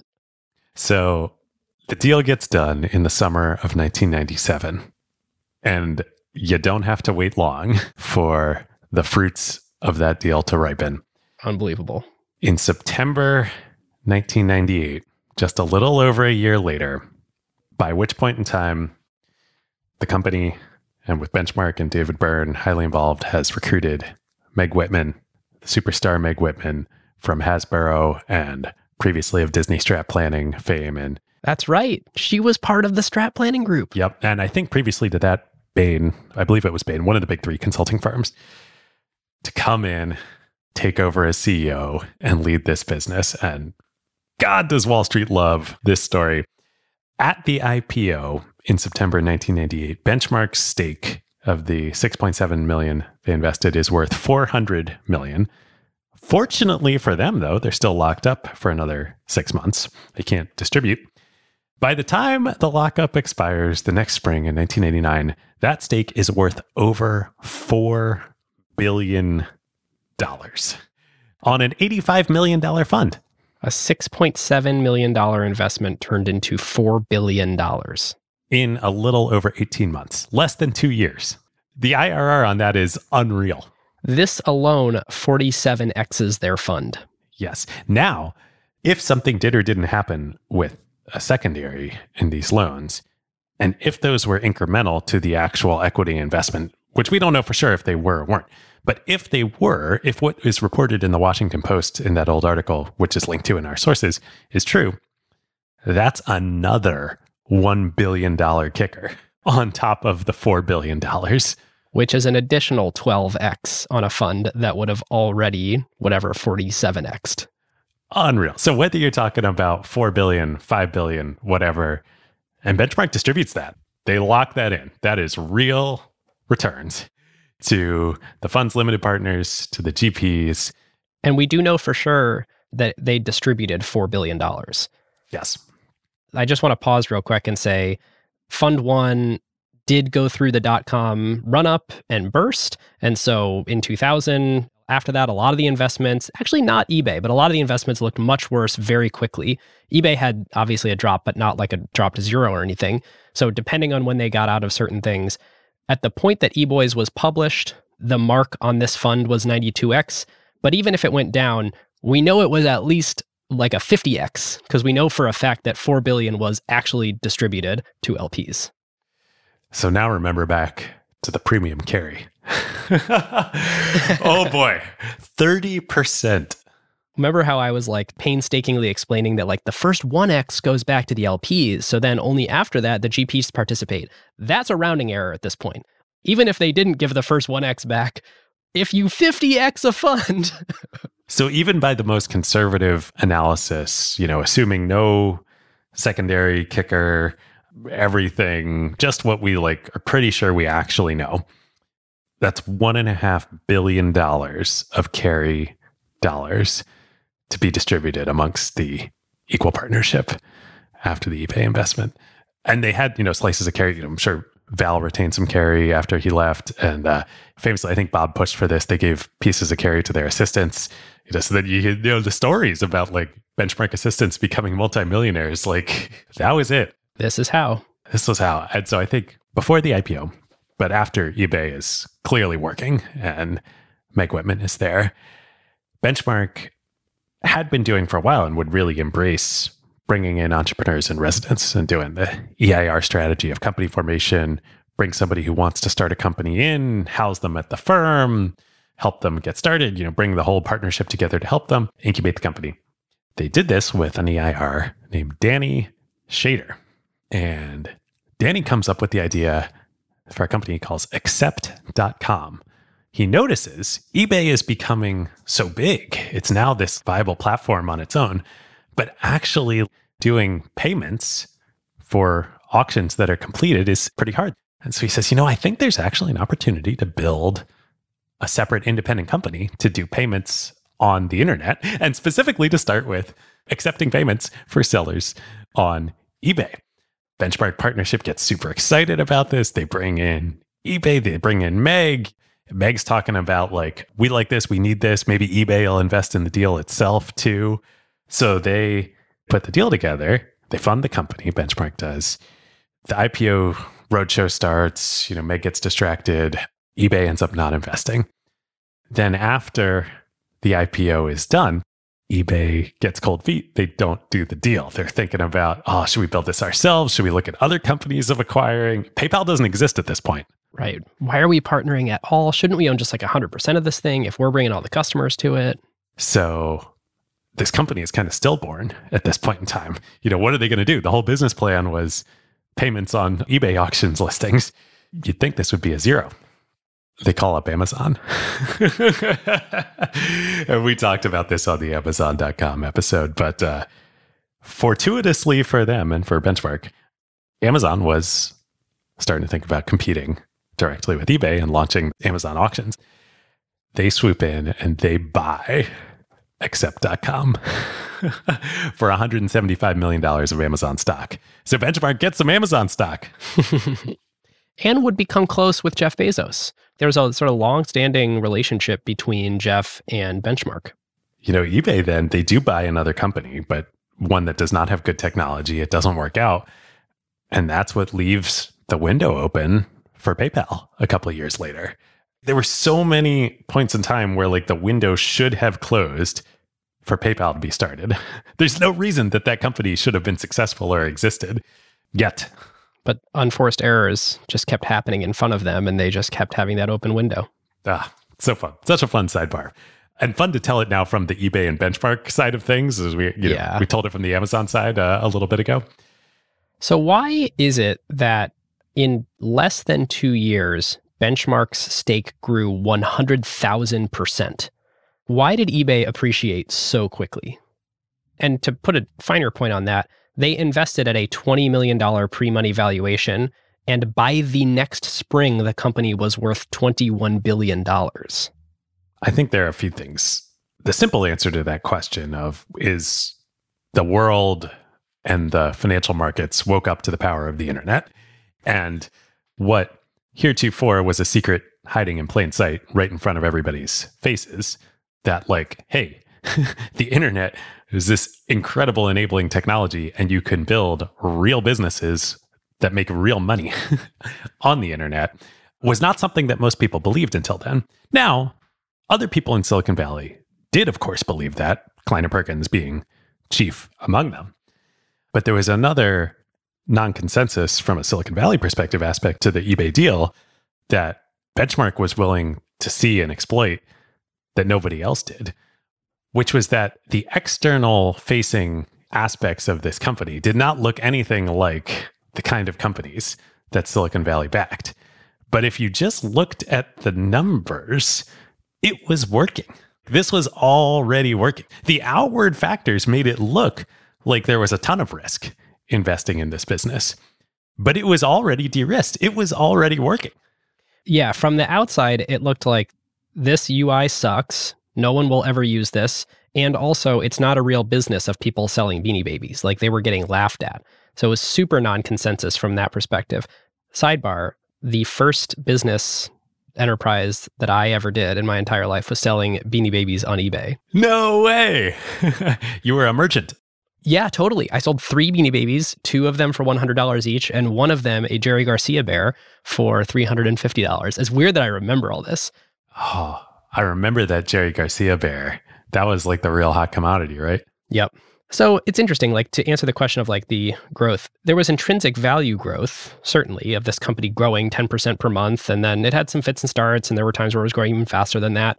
And then there were times where it wasn't growing at all because the servers were down and they had to work directly with, I feel like it was like, I don't know if it was DEC or Sun, but someone to like come help us fix whatever we're breaking on your hardware by scaling so fast and using this for purposes that, you know, you never intended it to be used for because this was pre good web servers existing.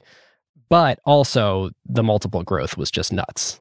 People were willing to project way farther in the future because they thought, okay, retail's a big market.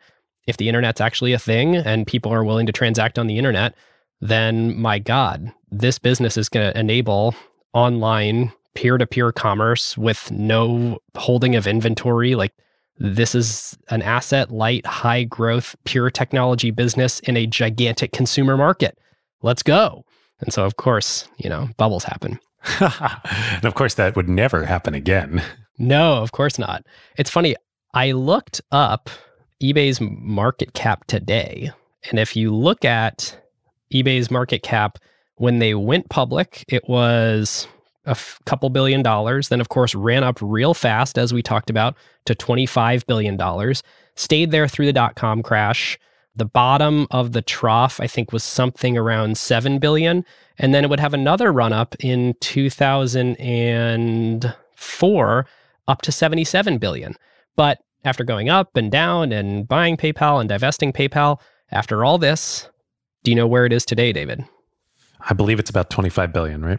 23 billion dollars, right about the market cap. However many years later this is, uh, 22 years later, right around the market cap where Benchmark got liquid. Wow. Wow. Oh, that's so crazy. Isn't that wild? And right about what is that, like 150th of Amazon's market cap? Something like that. It's still astonishing to me that in the long run, Amazon ended up beating eBay.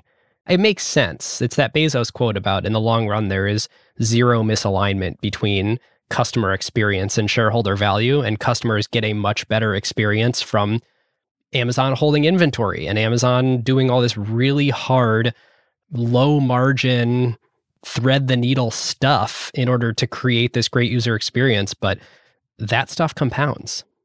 Well, that is the perfect transition to come back to. I want to talk about the benchmark architecture itself and analyze why the equal partnership and the teamwork and everything worked here.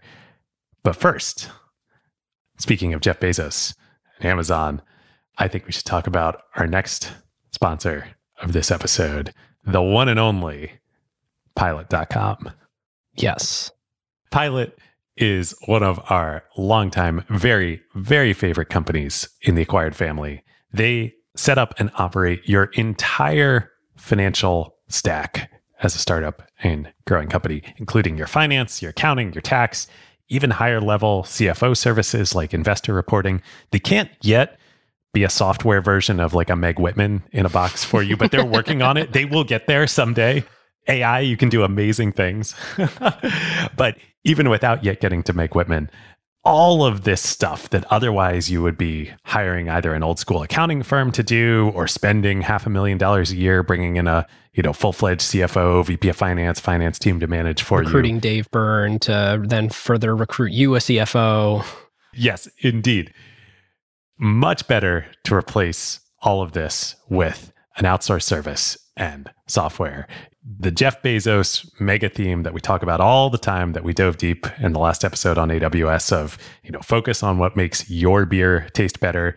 Do not build your own infrastructure if it is undifferentiated to what goes into making your actual product, your beer, taste better.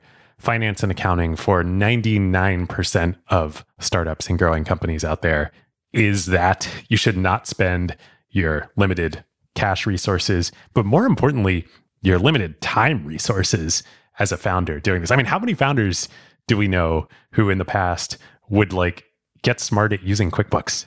Never, never the right use of time. Not the right use of time. Do not do that. Go to pilot.com, use them. For the vast, vast, vast majority of companies, this is way, way, way better. They take all that headache off of your plate. They provide you with a team of experts who this is all they do all day. But they also, and this is what makes Pilot itself such an awesome technology startup backed by Sequoia, Index, Jeff Bezos himself. Finance these days for most companies runs on technology. It runs on fintech. It runs on Stripe. It runs on Modern Treasury. It runs on Brex. It runs on Gusto, Shopify, Square, you name it. Your traditional accounting firms are not staffed by a bunch of engineers that are going to build integrations directly with that software. No, and there's going to be 10 more of those, and Pilot is going to be the people that build the integrations as those things become things that your company uses. Totally. Stripe itself is an investor in the company. There's no way that either doing this yourself and integrating those APIs is worth it, or that an old school accounting firm is going to do this. So do yourself a favor, go to pilot.com slash acquired, make your life easier eliminate all the pain of finance, tax prep, accounting from your company for good. And thanks to our friends and pilot co founders, Waseem, Jessica, and Jeff. All acquired listeners, if you use that link, pilot.com slash acquired, you will get 20% off your first six months of service. Pilot, you guys are the best. Thanks, Pilot. All right. So we've told now the story of Benchmark Fund One from pre founding up through Fund One, raising it, the marketing, the founding religious fervor around equal partnership, the rocky start, and then the hiring of David Beirne, the getting the swagger back, it all working. I think maybe before we continue on the rest of the very much more to come of benchmark history, I think we should take a step back and talk about like, okay, this equal partnership thing itself that they marketed so much around the beginning of the firm that really was like the founding ethos. How did this actually play out in practice? Yes. So, part of it obviously was economics. Part of it was what they thought was right. Part of it was LP marketing. Part of it was counterpositioning against John Doerr, obviously, for sure. How do we be different? Do something that they will never ever do, which would have been giving up an enormous amount of their personal economics. Right. John wasn't going to make the other partners at Kleiner Perkins equal partners to him. Like, just it was not going to happen. and there's downstream impacts of that to portfolio companies, to winning deals, but also to then working with portfolio companies. You know, John and Kleiner almost lost the Amazon deal when he tried to hand off the board seat not only did that not happen at Benchmark because there were no junior partners to hand the board seat off to, it was like in the case of eBay, it was the opposite of that. Like, hey, we'll all come help you. You know, we're going to bring the whole talents of the whole firm and all of our varied skill sets to help you.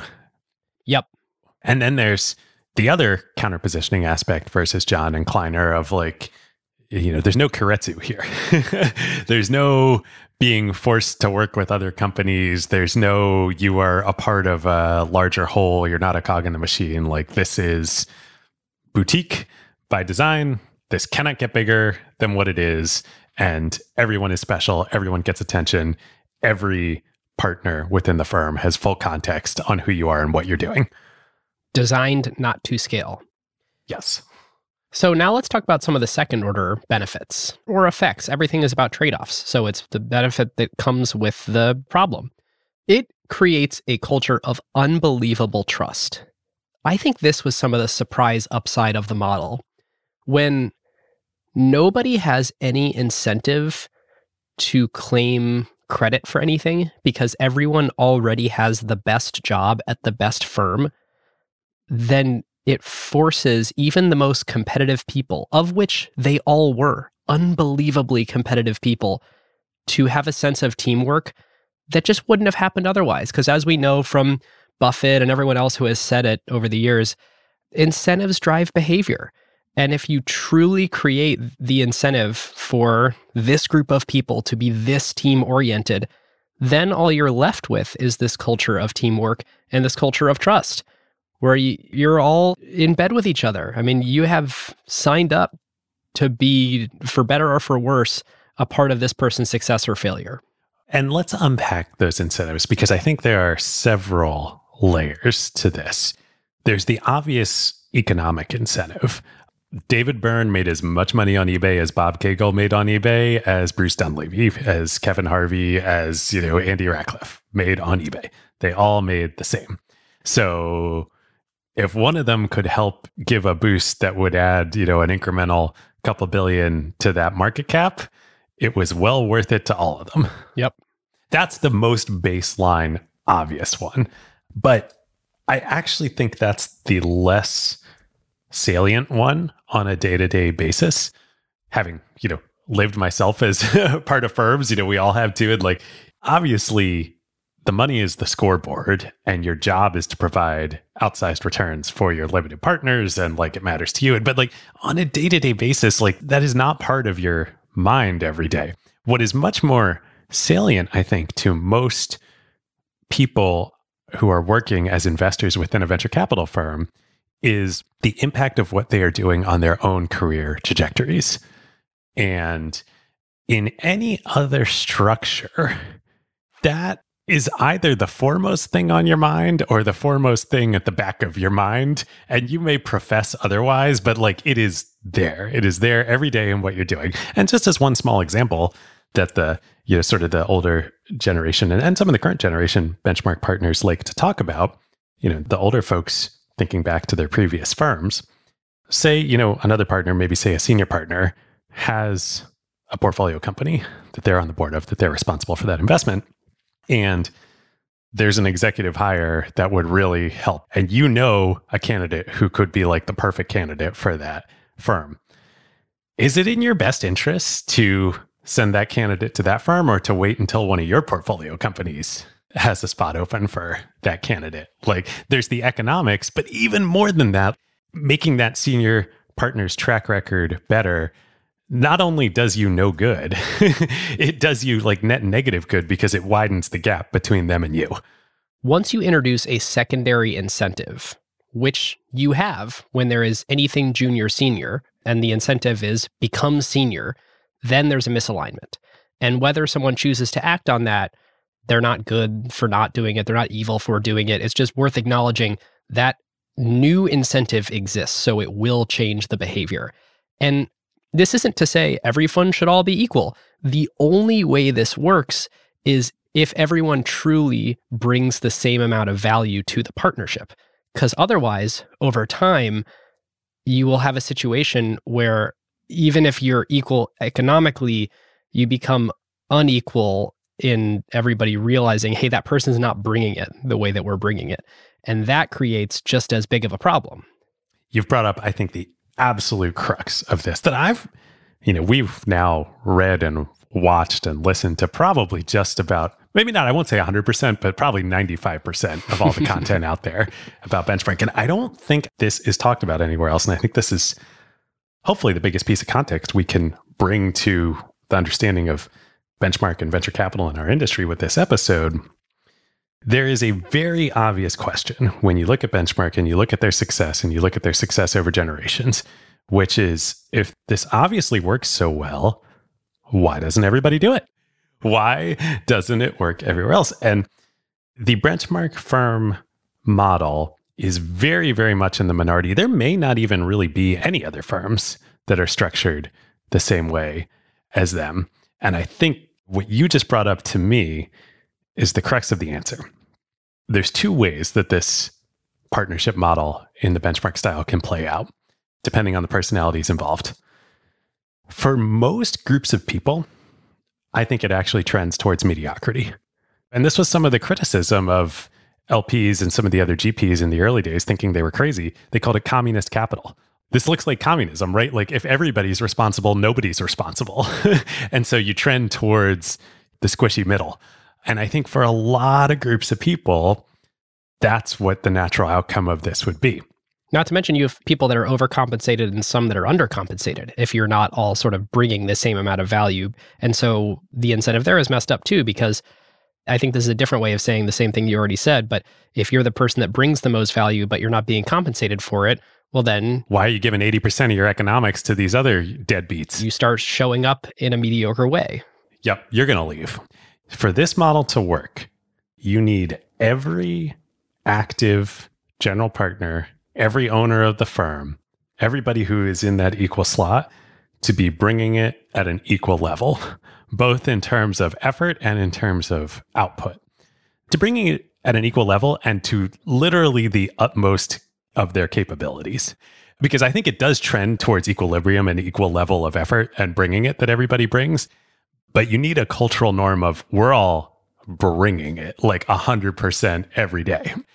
And that's i think a big part about what that sort of uh, the initial swagger that benchmark had and then that reset afterwards i think really set that as the tone.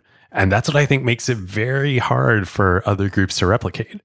Yeah. And i also think that's why they have to retire once they sort of age too far out of their 40s because it is an implicit thing among the group of you gotta be bringing it all day, every day. And at some point, if you want to notch down to 90%, it's time for you to not be a GP in the fund. And I think a lot of these things, especially after talking with folks who are and have been partners, I think a lot of this is implicit. I don't think this is codified in rules anywhere. And I don't think a lot of it is explicitly said in conversation because they have an awareness of how unbelievably delicate the trust is and how you need to create an unbelievable support system for your partners to be able to succeed. You have to be super supportive of them to make the riskiest possible decision because that is the business that we're in. You have to find the outliers. You have to go find these weird marginal edge cases. And if somebody feels like they don't have the trust and support and safety in their partner group, they're not going to do that. And so a lot of conversations, well, I think it's a very sort of like familial group and like there's sort of lore about these 10 hour Monday meetings where, you know, it's meandering and it's jovial and it's friendly. I think the hard conversations have to be just so delicately handled in order to maintain this like very delicate state. It's constantly balanced on a knife point, I think. Yes. And here's what's even harder about maintaining that sort of knife point equilibrium and the nature of our business, and particularly the nature of early stage. Even the very best investors and the most engaged, the people who are bringing it on the effort and who have produced and are likely to produce extraordinary outcomes going forward, we all hit dry spots. Right. I mean, I was just recently the other week listening to uh, Roelof from Sequoia did a great interview on uh, Tim Ferriss's show. Awesome conversation. And, you know, he he's freaking Roelof. He's running Sequoia now. He took over for Leone, right? And one of his very first investments was YouTube. So right out the gate, he's crushing it. But then he hit a dry spell and it was really hard on him and it was hard on the partnership. And he talks about it. So, like, now imagine you're within the benchmark partnership and one of the partners or multiple of the partners hit one of these dry spells. How do you disambiguate as a member of that group? Do I think that my partner, this person, can pull themselves out? Can we as a partnership together pull them out of this dry spell? Will they get back to performing at the top of their game or not? Right. You have to keep their head game strong. You can't add to the pile of reasons to, of self doubt. So I think this is the trade off implicit architecting a firm like Benchmark the way that they have if you're going to maintain world class performance. It will not scale, but you do get this next level of trust that you can't get any other way, which should lead to outcomes. And which, actually, this is a good time. I was debating if I was going to actually mention this on the episode or not, but I want to. So, in preparing for this, I was talking with Rich Barton, Rich famously started Expedia by spinning that out of Microsoft and then started Zillow, where Benchmark was an investor. And Rich, for a long time, was a venture partner with Benchmark. And I think it was only when he jumped back in the seat as CEO of Zillow that he stopped being an, an active venture partner there. And his point to me was it's way harder to cooperate your way to success. There are other ways to do this. There are obviously there are other models of very successful venture firms. We've told several of them on this podcast. Yeah. But this cooperating your way to success is the benchmark secret sauce. And because of that, and because the relationship with a benchmark board member who is almost like a co founder and the entrepreneur is so tight and the communication is so frequent. I mean, we talked to founders who said, I'd speak to my board member every week. And we talked to other people who said, we're texting or calling every single day. I mean, this is really a tight knit relationship in how they sort of think about the board role. Rich's point was this culture of cooperation and trust ends up being a model for entrepreneurs to bring into their company. And it's amazing having that kind of example to follow. And I don't think he meant that it was like super direct or overt, but I think he meant that you sort of uh, naturally end up learning from that and following it and implementing it in your company. Yes, this absolutely spills over into the portfolio company relationship, both between the kind of lead, you know, the board member within Benchmark, but you know, even more so. And I think this is what one of the things that makes Benchmark very different from other firms the whole firm of Benchmark, the whole partnership, the firm is the partnership. There is no difference between the firm and the partnership. There's nothing else. That relationship with the entrepreneur and the portfolio company. If I'm a founder and I am choosing a board member, it's crazy how most people don't think about this because you're you're mostly trying to figure out can I get a deal done? Can I get a deal done at good terms? That sort of thing. But really what you want is a board member who feels psychological safety in their partnership to do the things that they think are right without conflicting incentives. It is crazy how rare that is for someone to actually have that psychological safety. So, bringing it back for a minute to the psychological makeup of the individual partners within the partnership and why it's so critical and delicate.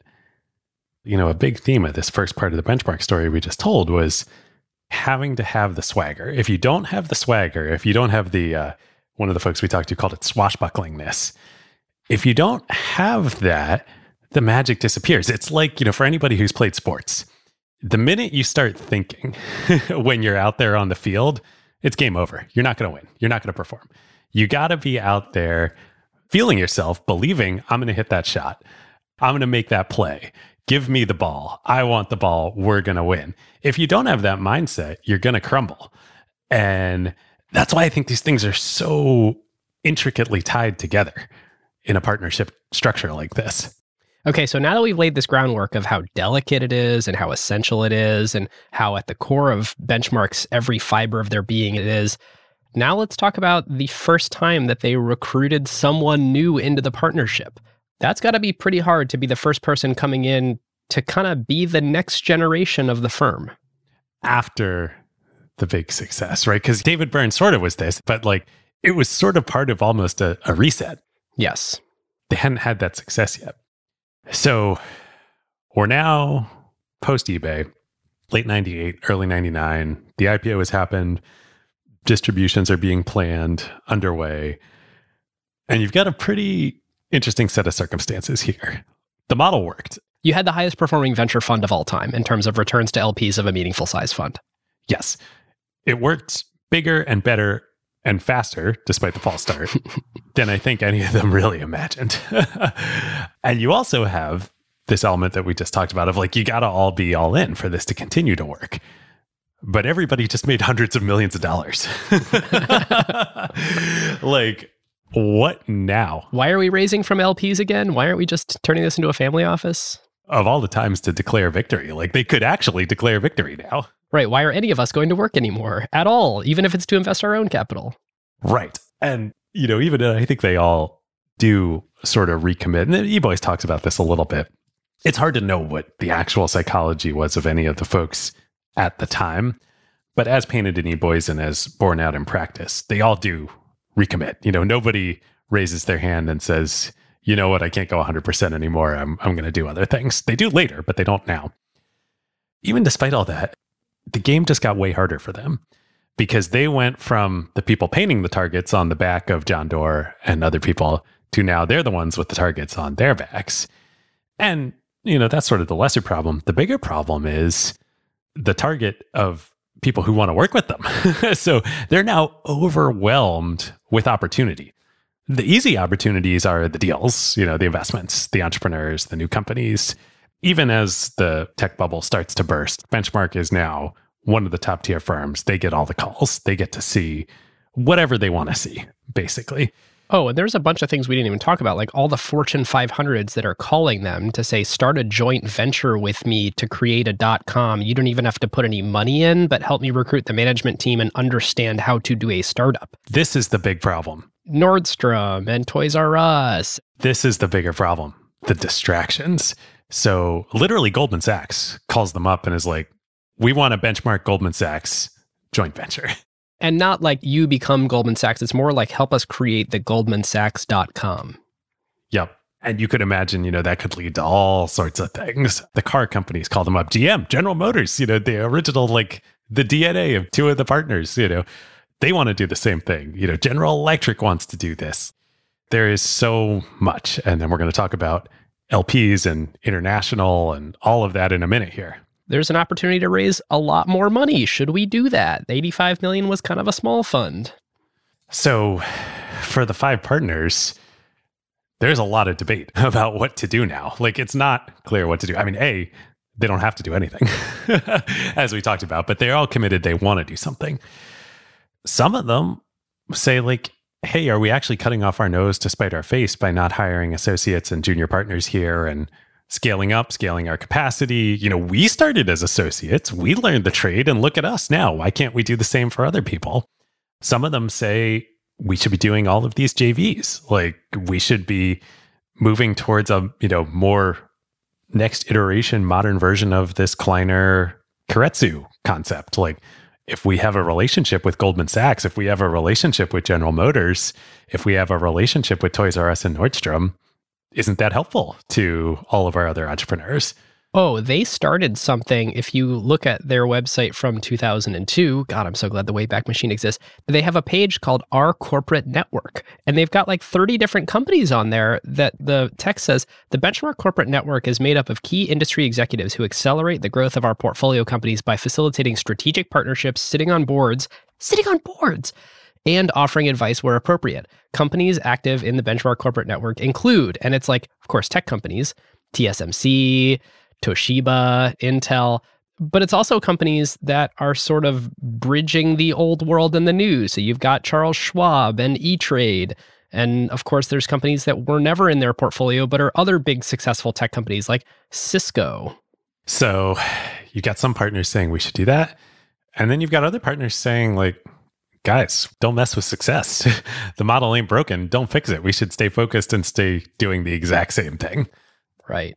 Because you could paint a picture either way. I mean, there's definitely a picture to be painted of like the eBay thing really worked out, and this set of principles we had was a really good way to get started, but it's the world's going to change and it's going to pass us by. So we need to adapt. And if the new wave is the dot comification of America's greatest companies, we're in an amazing place to either seize that or let it pass us by and let it slip through our fingers.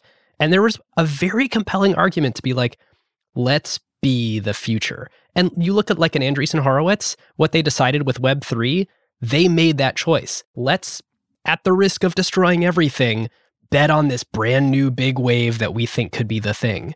Well, and Sequoia too. You know, Sequoia expanded internationally. Sequoia added a growth fund. Sequoia raised bigger funds. There are very clear examples of success in pursuing any of these paths. And listener, where you might expect us to go here is, but Benchmark didn't do any of that. They stuck to their guns. They knew what made them special, and they chose to ignore all the temptation. But despite where they are today, that is not at all what happened. They tried everything. They threw the kitchen sink at corporate partnerships. They expanded to multiple continents at the same time.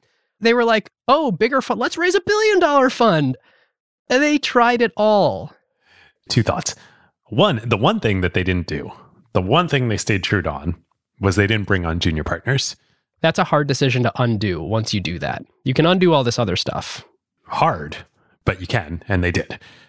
The other thing I was going to say on that, you know, the other firms we talked about that were successful with different strategies were architected in a way that they could pursue those strategies. Sequoia was a CEO firm.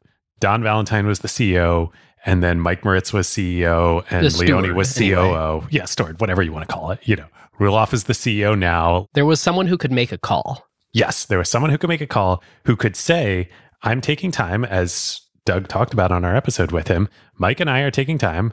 We are going to travel to China and we are going to go find the right partners for us in China. And you all here are going to keep doing what you do here, making investments in Menlo Park. tending to the chickens.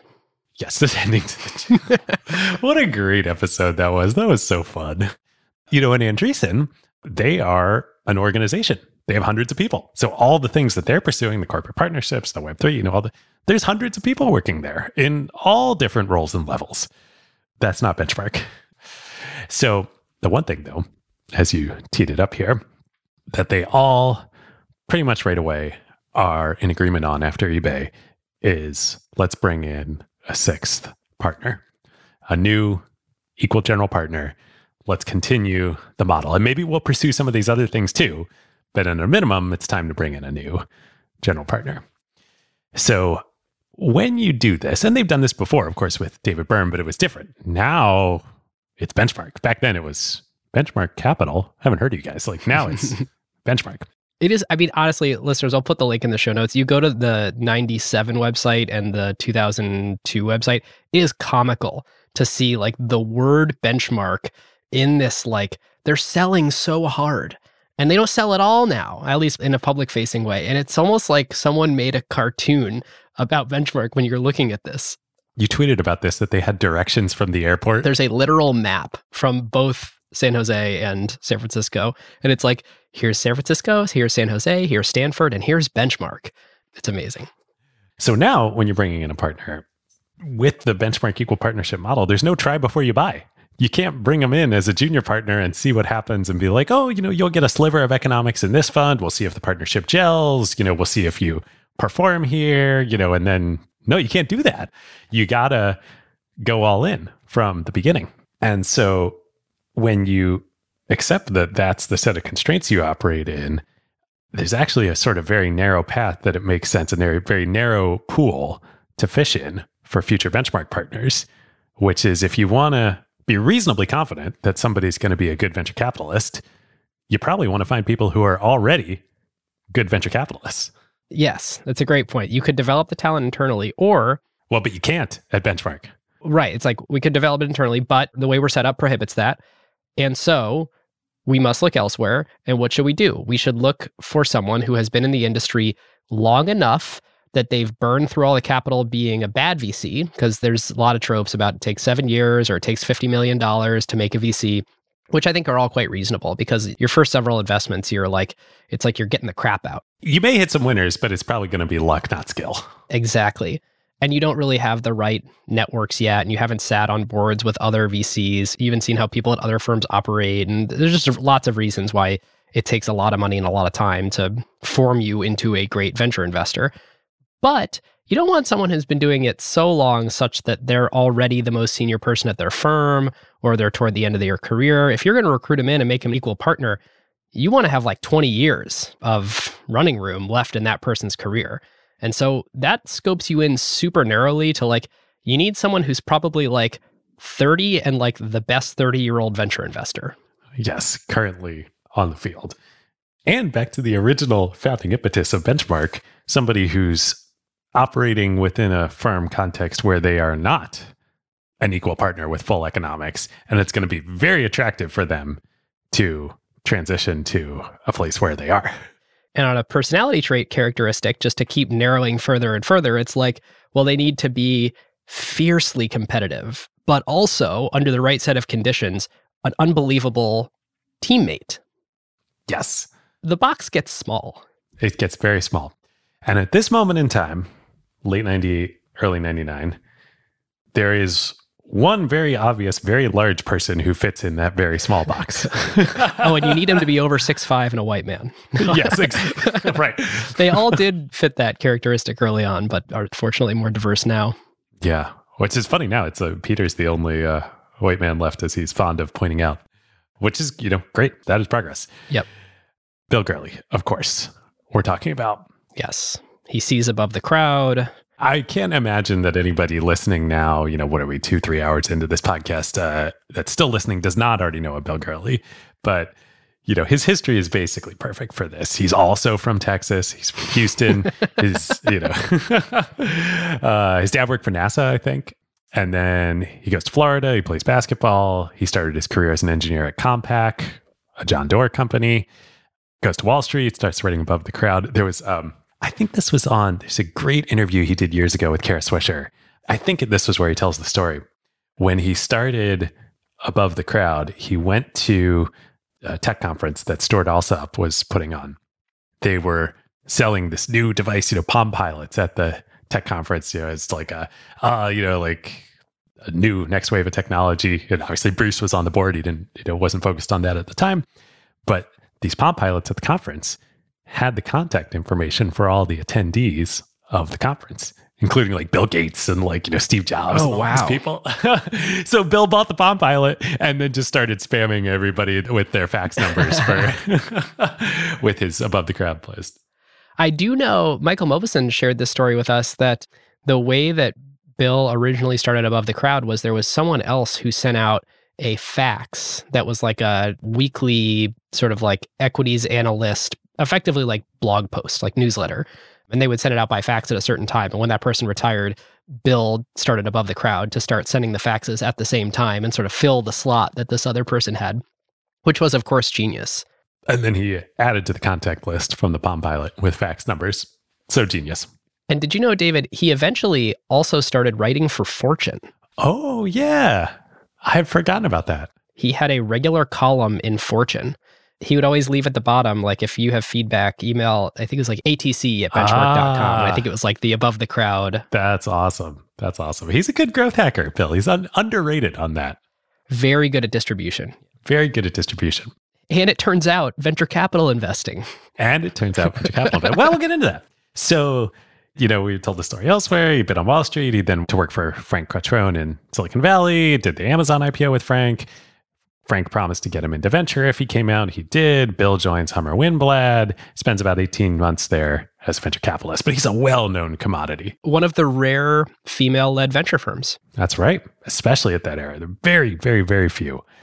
You know, Bill's just great. There's, you know, what can we say about Bill that hasn't been said? One of my favorite things when we were talking to folks is so perfect. Bill has a Calvinist work ethic. and that is absolutely true. Absolutely true, having worked with him on some stuff.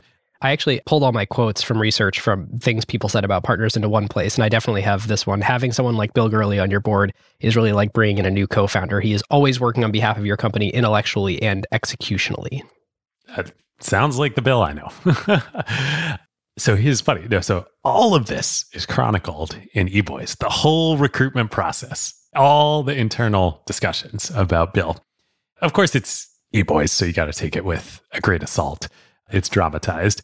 But what's interesting, you know, when I read it, there's this discussion about Bill that like just screamed off the page to me, where the existing partners are concerned about whether Bill's too intellectual. And too analytical, like he'll overthink the decisions.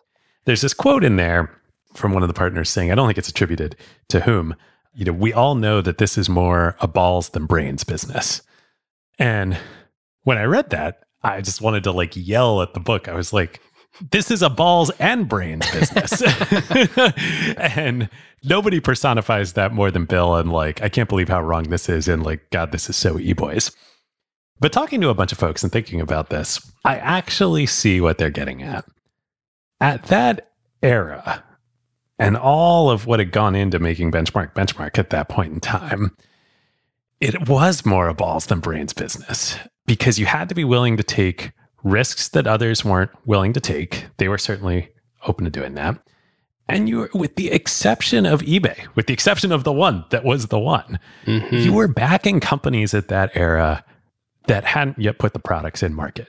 You had to raise venture capital for most companies Yes. to get the infrastructure to build the product. There was no AWS yet.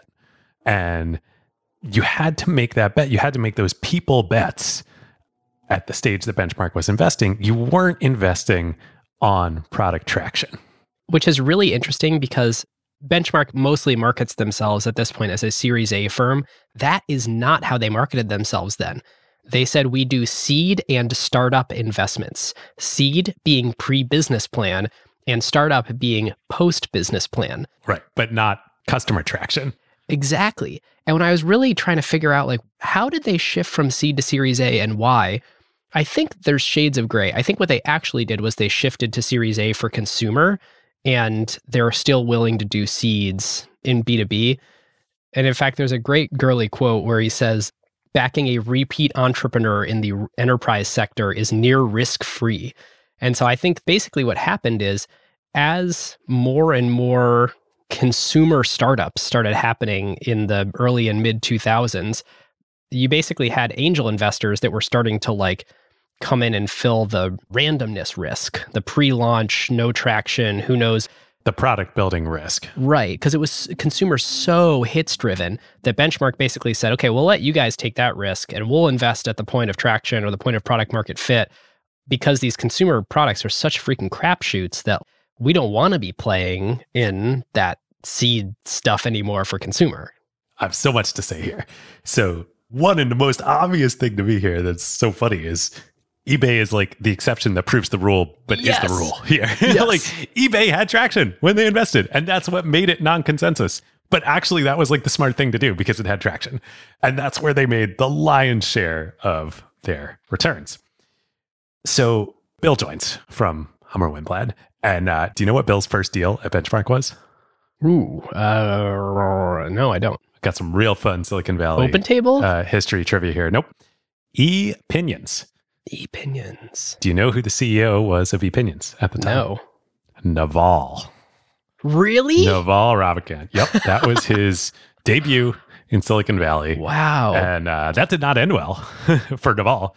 he did venture hacks after and that? And then he went and did venture hacks. He ended up leaving the company. He was replaced as CEO. Huh. Then I think that was probably a big part of why he went and then did venture hacks and was kind of anti VC in Silicon Valley. I and then that led to Angel List. And now, how funny how full circle it all comes. Bill also talks a lot about this on that Kara Swisher episode. It's so good.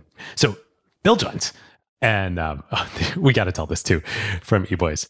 There's this really funny vignette. The, the partnership can't get comfortable with like the one thing they're having trouble with with Bill is like, is he going to overthink things? Is he too analytical? Is he too intellectual? Does he have enough balls? And Kevin Harvey invites him on a hunting trip. He has a sort of hunting property.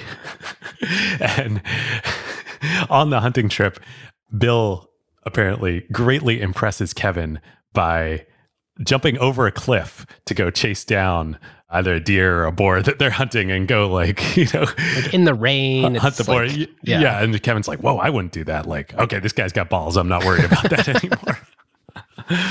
oh, so funny. So just everything. so e boys. So to things to talk about here first. We got to talk about the Imperial era. But first, let's flash forward a little bit. And I want to talk about Bill and his investing and how it ends up transforming the firm over time. He's a great investor in enterprise and consumer, but he becomes known for marketplaces. He's very analytical. He does well.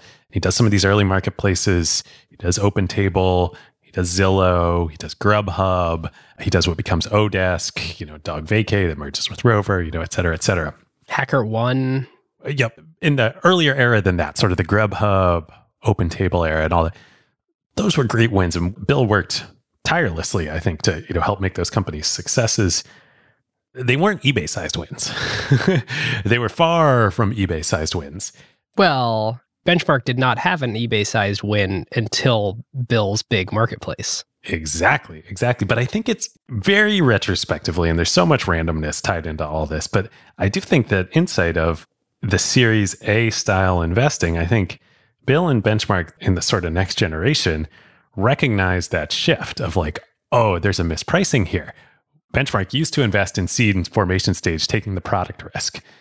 You can now invest at the Series A post product risk where there's data and you can see if something's working or not. And you can make crazy seeming bets like Uber at a $60 million valuation that are actually like deeply in the money, cannot lose money. And that was the era when Benchmark really shined. And that's the thing that Bill really brought from being an analyst and from writing regularly and from like writing, you know, we've referenced probably 10 times on this show, A Rake Too Far, you know, Bill's posts where he sort of compares all the different take rates and what goes into a take rate. And there's so much tying that into moats and pricing power. And he just understands all this stuff at such a deep level. And I think we shouldn't disparage the other founding partners. It just wasn't their skill set, it wasn't their strength they didn't look at financial statements and develop emotions around what this business was good at and bad at and what the future could look like. They sat in a room with entrepreneurs and thought, does this guy have it? And I think it's a very different skill set. Very, very different skill set. And to bring it back now to this moment in time when they're bringing Bill on and also facing all of these other decisions and opportunities now that benchmark is benchmark it's interesting that that decision the bringing bill on the evolving the partnership that was the right decision. All the rest of it were the wrong decisions. So let's get into that. And to dive in on your right decision i just want to add a little more color. The series a was the place to run to for that period of time because of that mispricing you identified, if they had said, eh, we want to stay a gut based business and we want to stay at formation stage investing, I mean, the rise of seed firms and accelerators and angel funds meant that that got so competitive so fast that they probably would have needed to go multi stage and raise huge funds in order to compete rather than being lost in the baselines and lowercase and there's just no way. I mean, let's take Y Combinator, which is the big institutionalized winner out of all that. Benchmark couldn't have built Y Combinator. They weren't architected to build Y Combinator. but now the interesting there is this interregnum period. Like it wasn't until after AWS that all this became possible, which wasn't until the mid 2000s. So from when Bill joins and all these decisions are on the table in 99 2000, you've got another five, six years before the world shifts. Okay. So, what are all the other decisions they made? well, like we said, the only thing they don't do is bring in junior partners, but they do everything else. uh, they raise a billion dollar fourth fund. And before that, the first fund was 85. I think the second, I want to say, was 150. And the third, I think, was 175. I think those were the core funds. And then there were parallel entrepreneurs funds on top of those. So, you know, top it up a little bit to allow individuals and entrepreneurs to invest as well. But not th- that was the scale that they were investing at.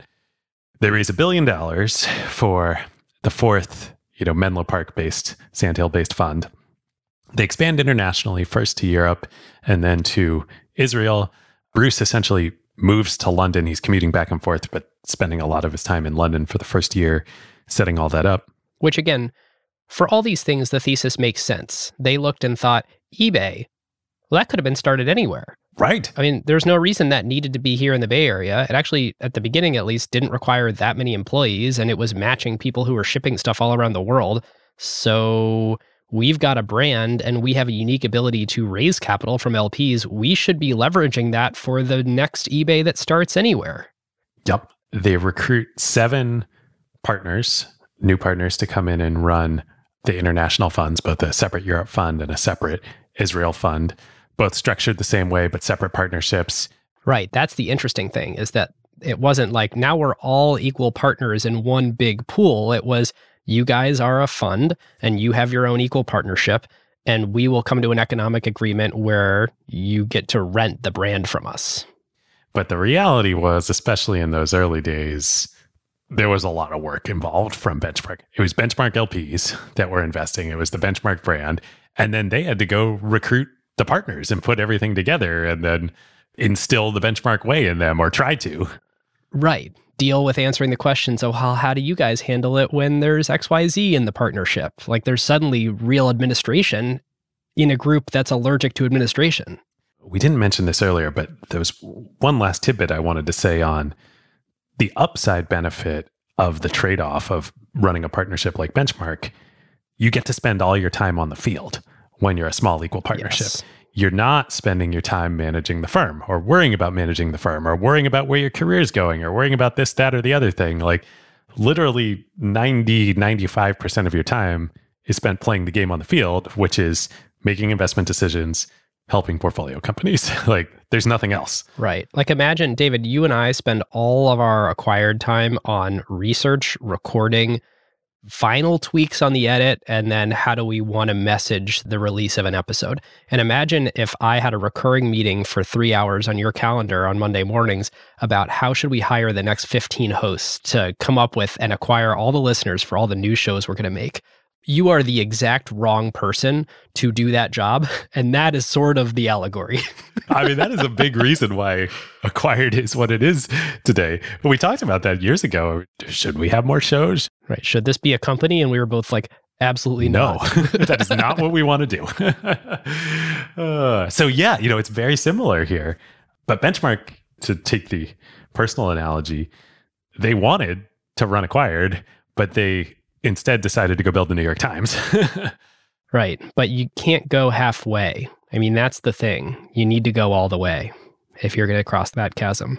you know, pretty quickly the cracks start showing in this model. Well, here's what they do. They raised a billion dollar California, you know, US fund.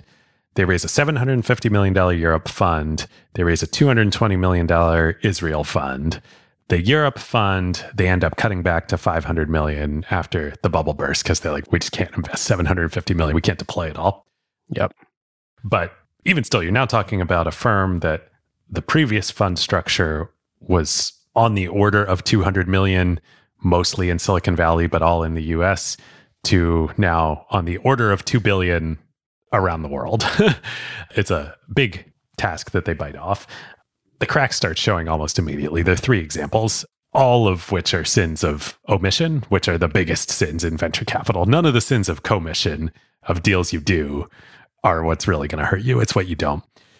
The first, and this happens shortly after Bill joins, but as all of this, you know, architecture, all of this uh, infrastructure is starting to get spun up, that's when Google shows up. Does Google pitch benchmark? Well, it's unclear to me exactly what happened. Bill talks about it a lot. I think this is one of his few biggest regrets. He said that publicly. He had just joined the firm and Google appears. and some subset of the benchmark partnership, including Bill, heard about them, met with them, Huh. had an opportunity to pursue. And Bill always frames it as they failed to pursue Google. Not that they, you know, passed or like that there was a full part, but they didn't pursue it with the typical benchmark and Bill hyper competitiveness drive to win that we all know. They declined to pursue. Would they have beaten John Doerr for Google? Maybe, maybe not. Debatable. Would they have beaten Mike Moritz for Google? again, maybe maybe not Mike had done Yahoo at that point. Maybe slightly more believable that they could be Sequoia at that point in time. But could they have beaten one of those two firms to get one of the two primary VC slots in Google? Almost assuredly. I mean, at this point, this was Bench where they had just done eBay. You know, they were at the height of their powers. They were the internet firm. Google was the next internet company. they had the relationship with Bezos, even though Kleiner had the tighter relationship. But remember, Bezos was a very influential and large seed investor in Google. Yep. so, gosh, that's a big miss. Yeah. Okay. Google's a miss. Google's a miss. Okay, that's one. Next, a much smaller miss, but still a big miss for a different reason. They've got this Europe fund now, right? What happens with a really promising European company that has aspirations to be a Silicon Valley company and go global? Does the Europe fund do it? Do the core benchmark Menlo Park partners do it? Oh. Well- wait, can I guess where this is going? Yeah, Skype. Skype. That emerges a couple of years after all this gets set up Out of Tallinn, Estonia. out of Estonia. And Bill talks about this too. He met Skype, likes Skype, this right up his alley, right up Benchmark's alley. eBay ends up buying Skype. should Bill do it? Should Benchmark Menlo Park do it? Should Benchmark Europe do it? Are they trying to hand it off? In the process, they lose the deal. So that's another miss. And then the third miss that is not directly related to the international expansion, but I think is more symptomatic, perhaps, of the sort of taking your eye off the ball. But a Google size miss is they miss Facebook. And well, so we know Sequoia is out for Facebook because of Sean Parker, the pajama pitch, you know, all that, the bad blood. Sequoia can't do Facebook. Who else could do it? Kleiner was still Kleiner at that point, right? The tumult hadn't started there. Totally. You know, Accel ends up doing it. And Accel is a great firm and Jim Breyer does it. You know, like not to take anything away from them, but like absolutely benchmark should have been and was in the conversation. And this is 0405. Yep. For the Series A, for the $100 million valuation of Facebook, you know, very similar to that Google round. What happened? Well, specifically, what happened was Benchmark had invested in Friendster and so was conflicted out. Now, you could argue that was an unavoidable mistake, you know, but like, boy, does that hurt. And supposedly, I think it was Bob uh, Kagle who was on the board of Friendster. And at that point, there had been some CEO turnover at Friendster. Jonathan Abrams, who then started Nuzzel and Founders Den, was the original founder of Friendster. I'd forgotten that. Oh my gosh, with the original acquired meetup at Founders Den. Indeed, and now runs 8-Bit Capital. They had brought in Tim Koogle as CEO of Friendster at that point. Tim had been CEO of Yahoo. Tim blocked Benchmark from pursuing Facebook. Oh, is that really what it was? Did they know about Facebook? They never got to look at it because of Friendster? That's the story. And supposedly, you know, Mark Zuckerberg loved Bob, loved the Benchmark team. Who knows, right? But like, my point is if you want to be a generational defining venture firm, by definition, you have to invest in the generational defining companies. They did that with eBay. And then the international expansion happened. And then for a whole variety of conflicts and reasons, no Google, no Skype. You know, Skype's not generational defining, but like they should have been there to do it. No Facebook. Bummer. And I think you can probably trace most, if not all of that, back to probably making the wrong architecture decisions. Right. So this sort of like 2001 to 2010, actually not a great decade for Benchmark. They had some good investments. They'd open table. Well, not to 2010. I would say until 2006, 2007. okay, fair. But like if we look at the biggest wins out of that period, it's probably open table, Zillow, Grubhub. Instagram wouldn't have been yet. So that's probably those those three that we just mentioned. Yeah. So finally, after all this, and I don't know if this was before or after Accel doing Facebook, but right around the same time, legend has it at one of the Menlo Park Monday partners meetings, I think it was Kevin Harvey who finally kind of just said what probably everybody was thinking at that point in time of like, guys, why are we doing this? We don't need to be wandering in the woods. Can we go back to focusing on what we all actually want to do here, which is invest in California with the right size funds, do early stage, focus only on the game on the field and not do all this? And kind of, you know, supposedly one by one, everybody's like, yeah, actually, that sounds a lot better. I mean, this is after that article came out in Bloomberg that I think is pretty illustrative of the time. It was in 2000 and The title is Still the Benchmark to Bet On, and it ends in a question mark. I mean, it's funny because, like 2000, this is still very early in their wandering in the woods years of everything you're talking about right now, but it raises a lot of the right concerns. Yeah. And there's a great quote in there that I'm sure everybody involved regrets, but I think it was Mark Kvamme uh, from Sequoia. Yes. Yeah. About uh, does Benchmark have the technical prowess to, you know, relate to the next generation of founders? that was a good dig. Like, hey, they're not technical, and you know, how are you supposed to work with technical founders? it was a good dig. The other screw up that they had is they really started changing strategy on their core stuff too. They did a late stage mezzanine investment in 1 800 Flowers that was not a good investment right before their IPO. Why are they deploying capital into that? They had a billion dollar fund. They had to put that money to work Yep. to get on to the next one.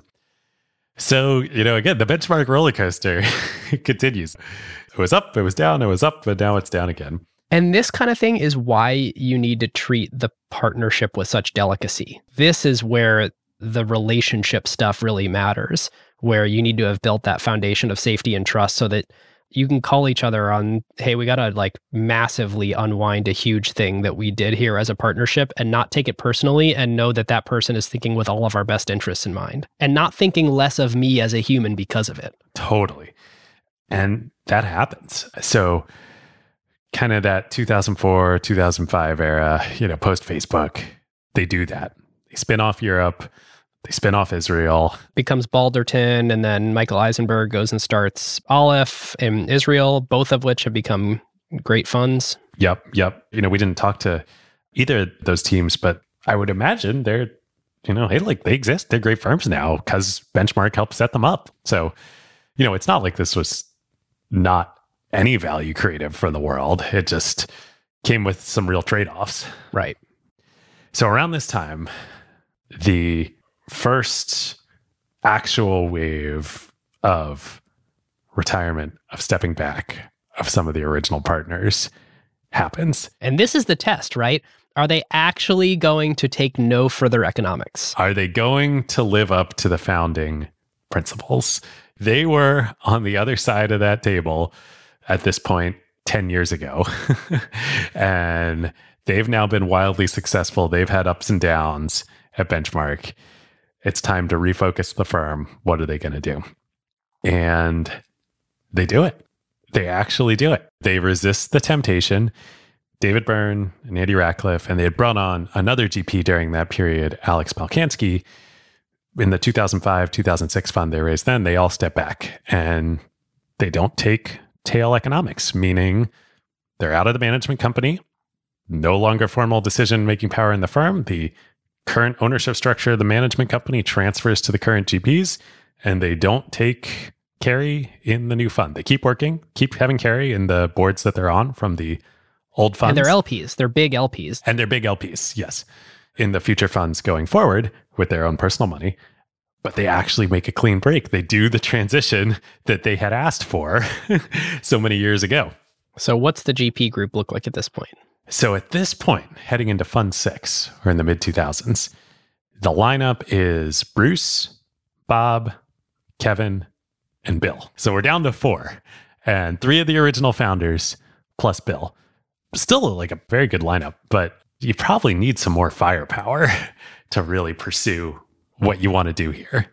Well, and kind of like what you were mentioning in the 1996 recruitment, where they went and got Dave Beirne, the spree of recruiting that they go on here to inject a little giddy up back into benchmark, they go and get hitter after hitter after hitter. It is the most impressive lineup of venture capitalists to all suddenly join the same firm.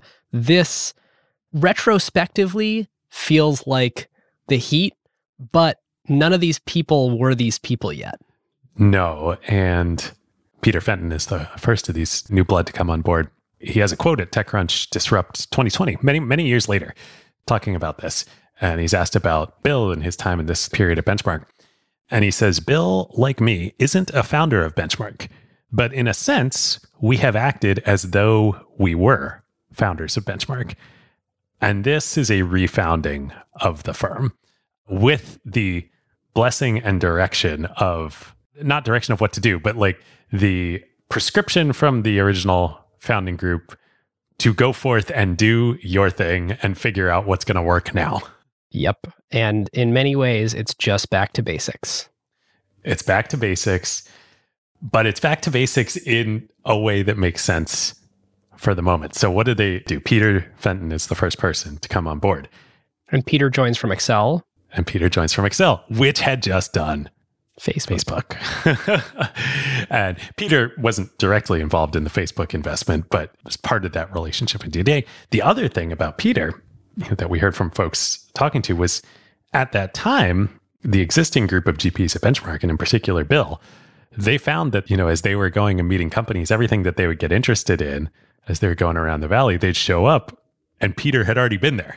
It's like, you know, they saw him coming out the door. He was one step ahead of them in all of these companies.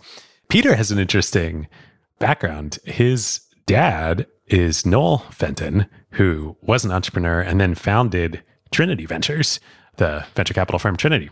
Oh, I didn't realize that. Yeah. So Peter kind of grew up in the business. Well, first his dad like hated VCs and then Yes. he became a VC, yes, founded Trinity. which is a common path. I think it's like I want to do things differently. totally. But he fits the bill. You know, just like Bill, when Bill joined, he was early 30s. He had an established track record. He was young, he was hungry, he was up and coming. He was a baby GP in Accel, but he was not a full GP. Is that a formal title? yeah, baby GP. That's the formal title. Here's what I would love. If acquired can have some influence on, you know, our industry, this is what I'd love. I want transparent titling on LinkedIn or whatever. Just like be clear about what you are. So does every founder. Yeah, right. Exactly. Like I'm a baby GP. I'm a, you know, old crusty senior GP. I've hung around too long. I have a lot of economics, but I'm not currently doing deals. Yeah, exactly. exactly. So Peter's a baby GP. He's had a bunch of early wins at Accel and he's clearly out there hustling. He's clearly smart. They make the pitch to him to join. And again, it's, you know, on the one hand, it's an intelligence test, like it was an intelligence test for Bill to join. On the other hand, there's some questions about Benchmark right now. Yep. Oh, it's the first generational transfer. It's like, oh, this is a firm that had one big win and some other wins in that fund. I mean, look, if you 90x a fund or whatever and only 40x of it comes from one company, clearly you had multiple winners. But like one fund that was really great and it's been a tough several years. And a bunch of those people from the big successful fund are stepping away. Bill Gurley hasn't become Bill Gurley yet. And so what am I joining? And how certain is it? So those are the questions on the benchmark side. There's a massive question for Peter on the Accel side. Even well, let's take off the table whether Accel made a counter offer for him to be a grown up GP or not. uh, whether they did or didn't is irrelevant. He had GP economics, even if they were baby GP economics, in the Facebook fund. And he's walking away from that to join Benchmark. Wow. Yeah, that's not an intelligence test. That's an emotional decision.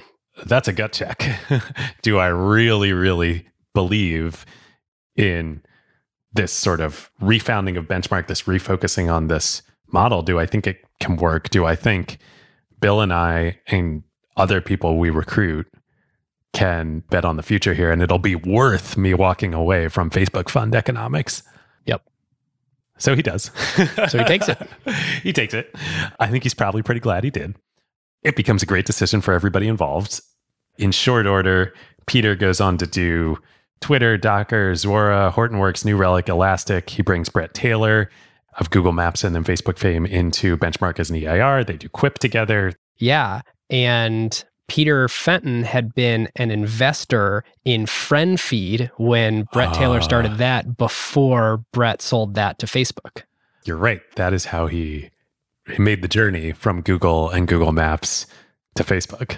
Yes. And unbelievably, Bret has gone on with the Quip acquisition by Salesforce to become the president, co CEO of Salesforce with Mark Benioff, and also is the chairman of the board at Twitter, who is the central spokesperson for this ongoing lawsuit with Elon Musk.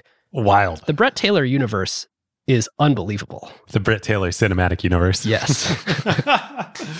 I love that. I don't know which Avenger he is, but he's one of them. yes. Okay, so Peter is new partner number one, kind of coming in in the next slot after Bill. Who's next? Next is Mitch Lasky, who Mitch I think is really like super under the radar and kind of a unsung part of what comes to be the Fab Four era, and they truly are. The analogy is the Beatles here. Mitch had been founder and CEO. He had been a games industry guy. He worked in the games industry his whole life and then founded and was CEO He started a game studio. of a early mobile games company called Jamdat that Bill had led the Series C in and was on Hmm. Mitch's board. And it was super random that Mitch, you know, he was later in his career. He'd been a founder. Like he didn't like VCs either. Like, why would he do this? Why would they recruit him? So Jamdat had gone public and then had gotten acquired by EA in short order during this period where Benchmark didn't have a lot of wins. It's the plight of all good games companies. You get acquired by EA eventually. Indeed. Ah, Trip. What a great episode we did with Trip back in the day. Yep. So Mitch had actually sort of purveyed over one of the bright spots for Benchmark during that era. And Mitch, criminally, so few people aren't familiar with him. He just went on Patrick's show on Invest Like the Best. Great episode. You got to go listen to it. Like, if you want to understand Mitch and why he's so special, go listen to that episode. Games investing, but also just broadly why you would want him in your partnership. And I got to work with Mitch on the board of a company called PlayFab that was started by James Gwertzman, who's now Andreessen Horowitz's gaming GP. it all comes full circle. Small world. But he joins next. And Mitch would have some incredible wins in these coming funds, not just in gaming. You know, gaming, he would do that game company, which is under the radar, but is doing incredibly, incredibly well. It's literally called that game company. David's not like forgetting a word here. That is the name of the company and several other gaming investments, but also Snap, Discord, big, big, big time wins. Mitch joins next. And then the final member of the Fab Four gets rounded out. They recruit from Facebook. And this is still when Facebook is a private company, leaves Facebook as a private company having been employee number five at Facebook. And before that, employee number, I think, less than five at LinkedIn, Matt Cohler.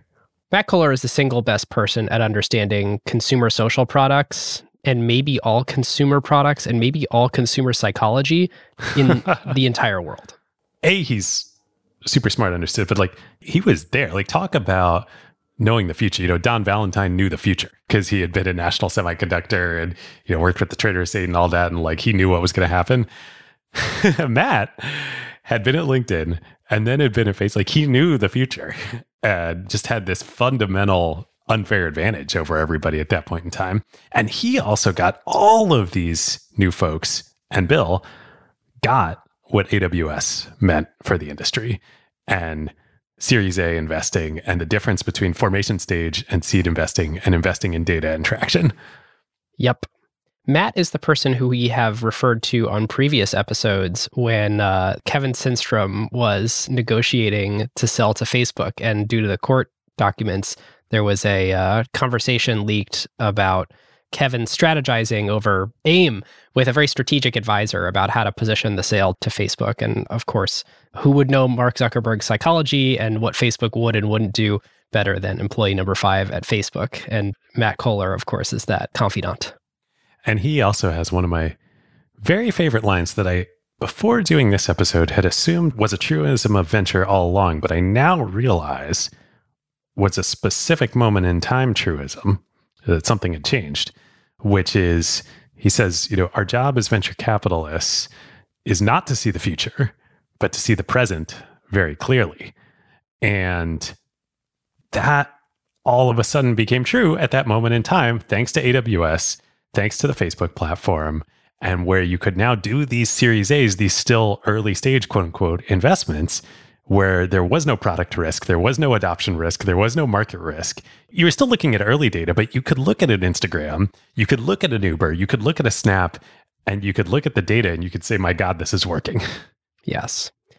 It is awesome watching 10 and 15 year old videos of Matt on stage at conferences talking and just basically being 10 years righter than everyone else. He has a quote, I think he's on stage at a TechCrunch Disrupt with maybe Mike Arrington, in 2011 ish. And he's like, I don't think anybody understands mobile advertising. This is going to be so huge. This is much more like TV advertising. Everyone thinks it's going to be less valuable. I think they're all wrong. The primary thing you have to understand is this is basically a TV where we can take over the whole screen and then there's it's enriched with all this other data and all this other location and people so misunderstand the potential of mobile advertising. And of course, mobile advertising would go on to become an enormous market and he was very right about that. I've never met Matt, but in the countless hours of him speaking at various things that I sort of watch, he just has the demeanor of a Beatle. Well, I think they all were at this point in time, you know, in this era. They genuinely were. I mean, let's talk about so Fund Six is sort of the transition here. Wait, Matt didn't have a background in venture. Do you know if he was like a big angel investor? I don't think so. I believe he had always wanted to get into venture, but you know, and Mitch didn't have a background in venture either. You know, both of them actually were.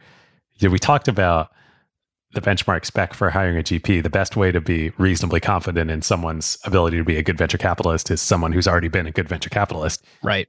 They were making more riskier bets on both Mitch and Matt, both of which paid off hugely for the partnership. Yep. The other thing that Matt identified, I think, long before much of the rest of the investing world and world at large, was the dynamics behind Uber even though Bill ended up doing the investment, but they worked as a partnership to source, and we'll talk about it. But Matt had this saying back then that it was partly in, you know informed by his experience with Uber. I think of the smartphone is going to become your remote control for the real world. And that was an outlandish thing to say in 2010, 2011. But like, my God, was he right? Yep. Okay. So you have the slate now. You have the Fab Four. You have Bill Gurley. You have Peter Fenton you have Mitch Lasky, and you have Matt Cohler. And of course, I think Bruce Dunlevie is still an active partner at this point, too. I think Bruce and Bob are still active, at least in Fund Six, maybe a little bit into Fund Seven, but Fund Six is the transition. And Fund Six is, you know, great. I believe it'll probably end up being, uh, you know, 5x plus, 5 to 10x fund. Instagram's in that fund. That's like Matt's third or fourth investment, which my God. I mean, they returned the fund on the investment, but like with the sale to Facebook. Because it sold like 12 months after they did the Series A. I mean, imagine doing a Series A investment. I don't remember the valuation of Instagram Series A. Call it 50 million, maybe less. Right. To 20x in a year. Yeah. It's crazy. Oh, very hard to turn that down. It's also funny that Sequoia claims Instagram was one of their investments where it sold 48 hours after they invested. Yeah, they were an investor for two days. you know, hey, branding. Success in venture capital leads to success in venture capital. Bill told me that once. so uh, Instagram's in that fund. Asana, which was actually Matt's first investment, which was former folks from Facebook, you know, that took a long time, but they end up getting public on that. New Relic, Hortonworks, a bunch of Peter Fenton IPOs are in that fund. New Relic, which was incubated in their office. Yep, because Peter had invested in Lew Cirne's previous company when he was at Accel. To Bill's point about repeat entrepreneurs and enterprise are as close to a sure thing as you can get. By the end of Fund Six, it's clear there's something special going on here. And then that leads into Fund Seven, which I think was 2011, and they raised $550 million for Benchmark Fund 7. And it's the four of them. Benchmark Fund 7 is about as close as you can get to speed running in venture capital. This is a group that had perfectly gelled from Fund 6. The world was their oyster. They raised the perfect size fund with the perfect GPs who have expertise in all the things that were going to flourish in the next decade and they could look and they could just execute. And you could argue Fund One was like this, and certainly from a returns perspective, Fund One was actually better than Fund Seven, but they had to wander in the woods to find their way. This was just like a perfectly set table. Yes, 100% on all that. And two things I would add. One, I think they knew a secret that very few other people in the industry knew, which was this Series A is like a favorably mispriced asset. Right which it's not now, right? Like when someone thinks it could be the next Facebook, like that's why Clubhouse gets done at 100 million immediately and then shortly thereafter billion. Most Series A's are not done post product market fit anymore. now, seed and A and B are often pre product market fit. When there's a thing that is the next big consumer social app and it's showing signs of that, everyone knows exactly what to look for and prices it appropriately. Yes. But that had not happened yet by any stretch. So that's one thing I'd add. And then two, they had the swagger. They knew they had a secret. They knew they had the right team. They knew they had gelled as a team. And they were willing to just go run and, you know, not overthink things and play the game on the field. It was a perfect balance of gut and intellectualism. So this fund is ridiculous.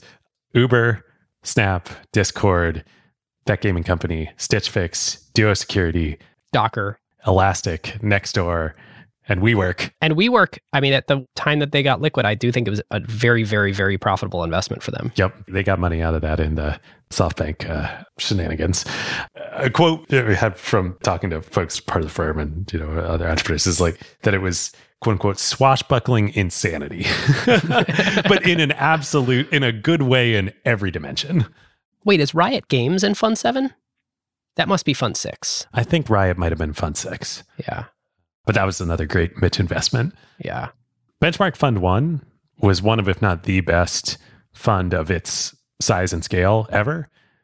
Benchmark Fund Seven is one of the best, if not the best, fund of its size and scale ever.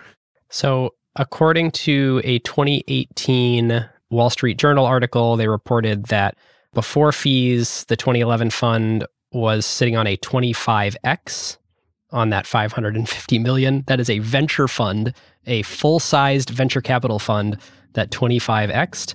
Course, it may be lower than that now, but I think it's still north of 20 depending on when they got liquid on on what because this is something we'll talk about in playbook. Benchmark knows how and when to sell in addition to how to identify these phenomenal companies. I think the benchmark philosophy is that they don't want to hamstring the next generation with any of their decisions. It's funny, all I have is these sort of like gut feelings from talking to people, but I think the way benchmark kind of works is when they hand it over to the next generation, first of all, they don't do it all at once. They sort of like do it in this blended way so they can carry a lot of the institutional memory with them. But it's you guys do what's right for you. Here's what worked for us. By the way, what worked for us probably will work for you, but you need to make that decision on your own. And again, I don't think it's said. I think these things are kind of unsaid. Yep. So, listeners, the Fab Four era, just to like put a fine point on this, you had by this point the very best marketplace investor in history in Bill Gurley. You had Matt Cohler, who literally helped create the DNA of the modern social media company as an early Facebook employee. He's investing in consumer social. And again, these are too narrow of swim lanes. They're doing other stuff. You had one of the best games investors to ever live investing in games with Mitch Lasky. And these are super clear swim lanes. And it was the best decade of all time to be investing in the categories of marketplaces, consumer social, and games, with mobile having an undercurrent of all of it. And on top of all of this, you have Peter Fenton as a utility player and like a total shark across all categories from doing the Twitter investment to New Relic. Yep. Uh, Especially, you know, open source software and enterprise and bottoms up adoption. You know, he did great there. But, you know, they all blended too. Like Mitch did Snap, you know, but uh, the point is, it doesn't matter. Like it was a refounding of the firm back to those original principles of like, it genuinely was. They were functioning as a team. Matt found Uber, but Bill was the right board member. And like, you know, well, we'll talk more about Uber in a minute here. Yeah, let's do that. Because I think so far this has been the benchmark glory fest. And I think the takeaway is overwhelmingly positive here, but let's continue to paint some of the trade offs and some of their tougher moments.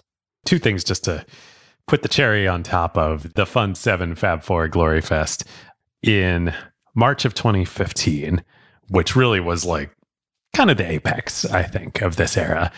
Ironically, after Eric joined, so there were five at this point, but Eric had just joined, Eric Vishria, who we'll talk about in a sec. But Forbes comes out with this article. Man, I remember this article. It's just like it'll always be seared in my memory. You know, working in the industry, being I was I was post GSB back at Madrona at this point in time, and like this article comes out in Forbes called "The Benchmark Way." Five partners, because it was five at this point. Eric had joined, who make other VC firms look outgunned and overstaffed.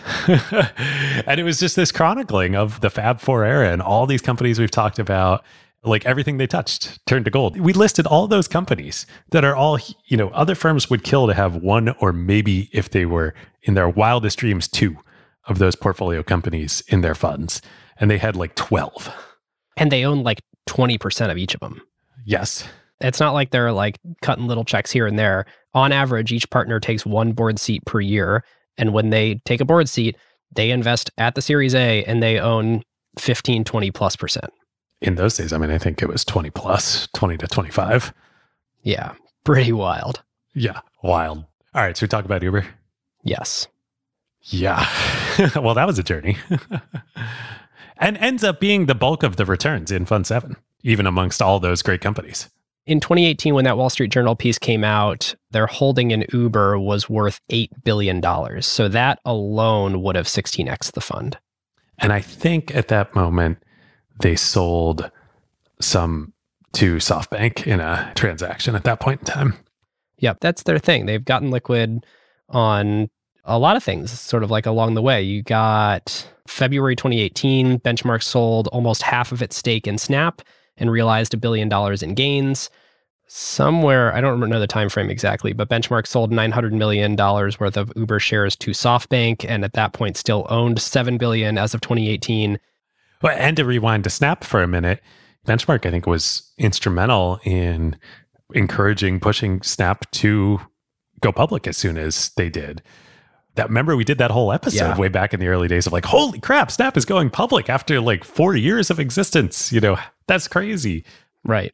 You know, there was a whole structure. It's all in the SEC filings of Evan got a like massive like six hundred million dollar plus bonus for a successful completion of an IPO. Like, you know, they're very good at this. Yes. Even this knowing when to sell thing, WeWork, they sold a lot of WeWork shares to SoftBank, and I think is actually still part of some ongoing litigation where SoftBank didn't want to uh, complete that transaction. But as an aside, actually on WeWork, I was watching a, a video with Peter Fenton, and he said, we were involved with WeWork. That guy was as pathological as you could possibly imagine, and then go further. The stories would blow your mind. I almost feel like we're just not going to get into WeWork on this episode. We did that whole thing with Dan Primack. Yeah, no. You know what? That's not the point of this episode. You can hear about that elsewhere. We should definitely, though, talk about Uber. Yep. All right, Uber. So famously, Gurley had been studying the space, had been looking at, do you look at Taxi Magic? Taxi Magic, we talked about it all on our Uber episode. Like, he had literally been searching for this company. He tried to get Taxi Magic to become Uber. It didn't happen. So much great history. Go listen to that. the original Uber pitch is actually Garrett Camp coming in and pitching the limo thing, and Travis isn't CEO yet. And then finally, Travis gets in the seat. There's some product market fit. It seems to be happening. Benchmark invests. Gurley joins the board. 2011, I think that happened. 2011, a $10 million Series A at a 10 or 11 at a $60 million post money valuation. And one of the first investments out of Fund 7. Yep.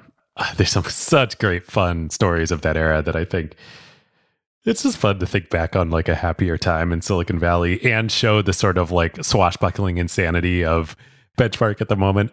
They knew they wanted to do the deal. And so like before, you know, the final sort of partner meeting, Travis was pitching at Sequoia right before and Uber was active in San Francisco, but wasn't active on the peninsula down on Sand Hill. And so he had taken like an Uber down from San Francisco to all the firms on Sand Hill Road and told the Uber, like, hey, just wait for me. Like, you know, I'm, nobody else is going to call you here. The benchmark guys knew what was going on. While Travis is inside at Sequoia, just up the street, they call the Uber away. so that then Travis has to run, uh, literally run down Sand Hill, which if you've been there, it's like a quasi highway. Like there's multi lane. Like anyway, then after they do the deal, they send him a, a pair of Nikes as like a, a joke. So anyway, fun stuff. And then uh, right after that, Travis goes on J Cal's show on Twist, one of the best Twist episodes ever, episode 180, and talks about the deal. And um, Is that where he talks about the Michael Ovitz episode too? that's where he talks about ah. Ovitz. And just watching that, I was like, man, like, God, Travis was sharp. Was, is. He's just behind the scenes now. You know, I mean, great upside, great downside, but like, man, he was good. And Uber was good. And those days were something special. Anyway, so Jason asks Travis in that moment, the deal had just gotten done. Jason had been an angel investor, of course. I was like, Jason, an Angel invested in Uber? Oh, did he? Wait, was he the third or the fourth angel investor at Uber? we'll have to ask him about it. Like, I didn't, gotta. J Cal, we love you. Uh, But Jason asks Travis on this episode, why'd you go with Benchmark? Why'd you go with Bill? And Travis just like doesn't blink. He's like, they're the best. I went with them because they're the best. I didn't want to work with anybody else. I knew it was Bill. I knew it was Benchmark. They are the right partners. They are the best, period. That is what two other portfolio CEOs said in the exact same way that I had talked to privately to prepare for this show, and I shouldn't share who they are, but they're like, oh, well, because they're the best. There was no other need for explanation. Yeah. And I actually got lots of other explanation. Like they're this unbelievable partner and like they actually can help you recruit executives and they're truly like uh, like three people told me they feel like a co-founder. Oh yeah, we we can get into all that in analysis, but oh man, the Uber day, it really was fun. I mean, I'm just like I'm so nostalgic and wistful now. Like God, those days. Remember those days, 2010 to like 2015. Like Oh, for yeah. the whole industry, it was just a different time. So much happier.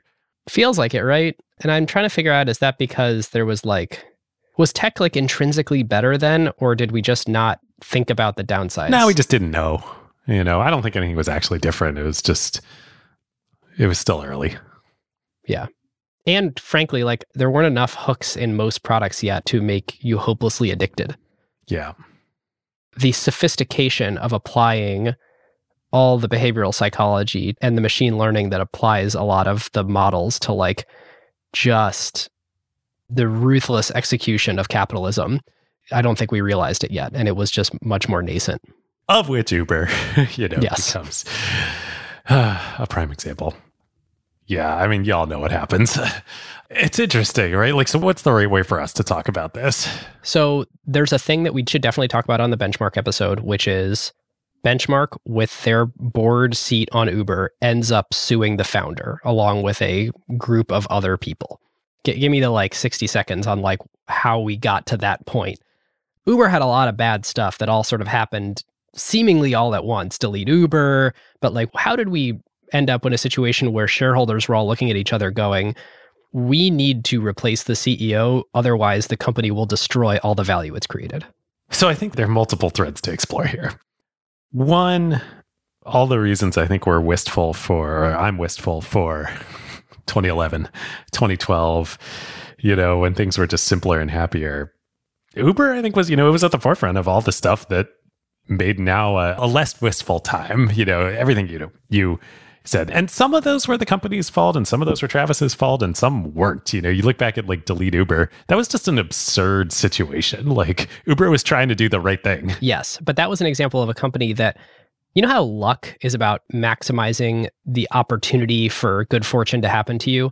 This was the opposite. They had built up so much ill will that a pure misunderstanding about the way that they were trying to help launched a gigantic social media campaign where people assumed they were acting with malice. Yep. Then you had the Susan Fowler stuff.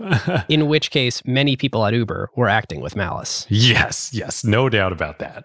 You know, there was the attitude that I think needed to, you couldn't have built Uber without of the hey, the existing laws and regulations are stupid and they don't serve consumers and we need to fight them.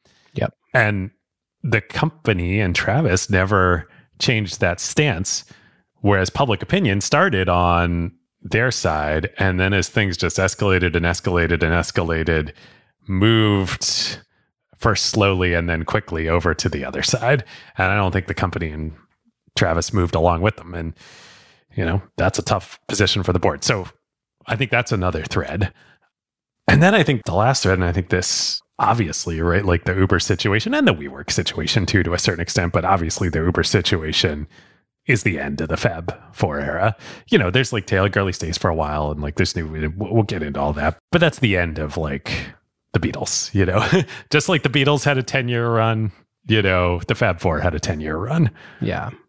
it stopped being fun. And I think part of that, I suspect, was the pressure.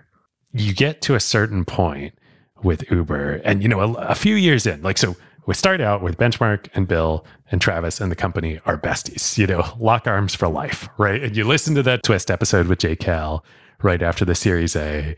You listen to all the interviews with Bill that Travis is like, you know, the best, most shining example of representing of an entrepreneur I've ever worked with, all this stuff. And then it it doesn't go right from that to like suing the company. No. There's a few years in the middle where Bill starts sounding the alarm in Silicon Valley about all sorts of things. And not talking about Uber, but clearly he's talking about Uber. and not naming Uber, but saying things like, hey, maybe valuations are out of control. Hey, maybe it's not in the founder or any of the company's best interests to be raising this much money at these valuations. Or, you know, if you are going to, to be in the private markets where like there's so much opacity for everybody involved. It was unprecedented. Uber hit what a $70 billion, I think, 80. valuation? 80 on the private markets. Yep. Or maybe 80 was the number that it was anticipated to go public. Hmm, could be. I know it was at least 60, I believe, valuation, whatever it was. That had never happened in history before. Never by an order of magnitude had that happened.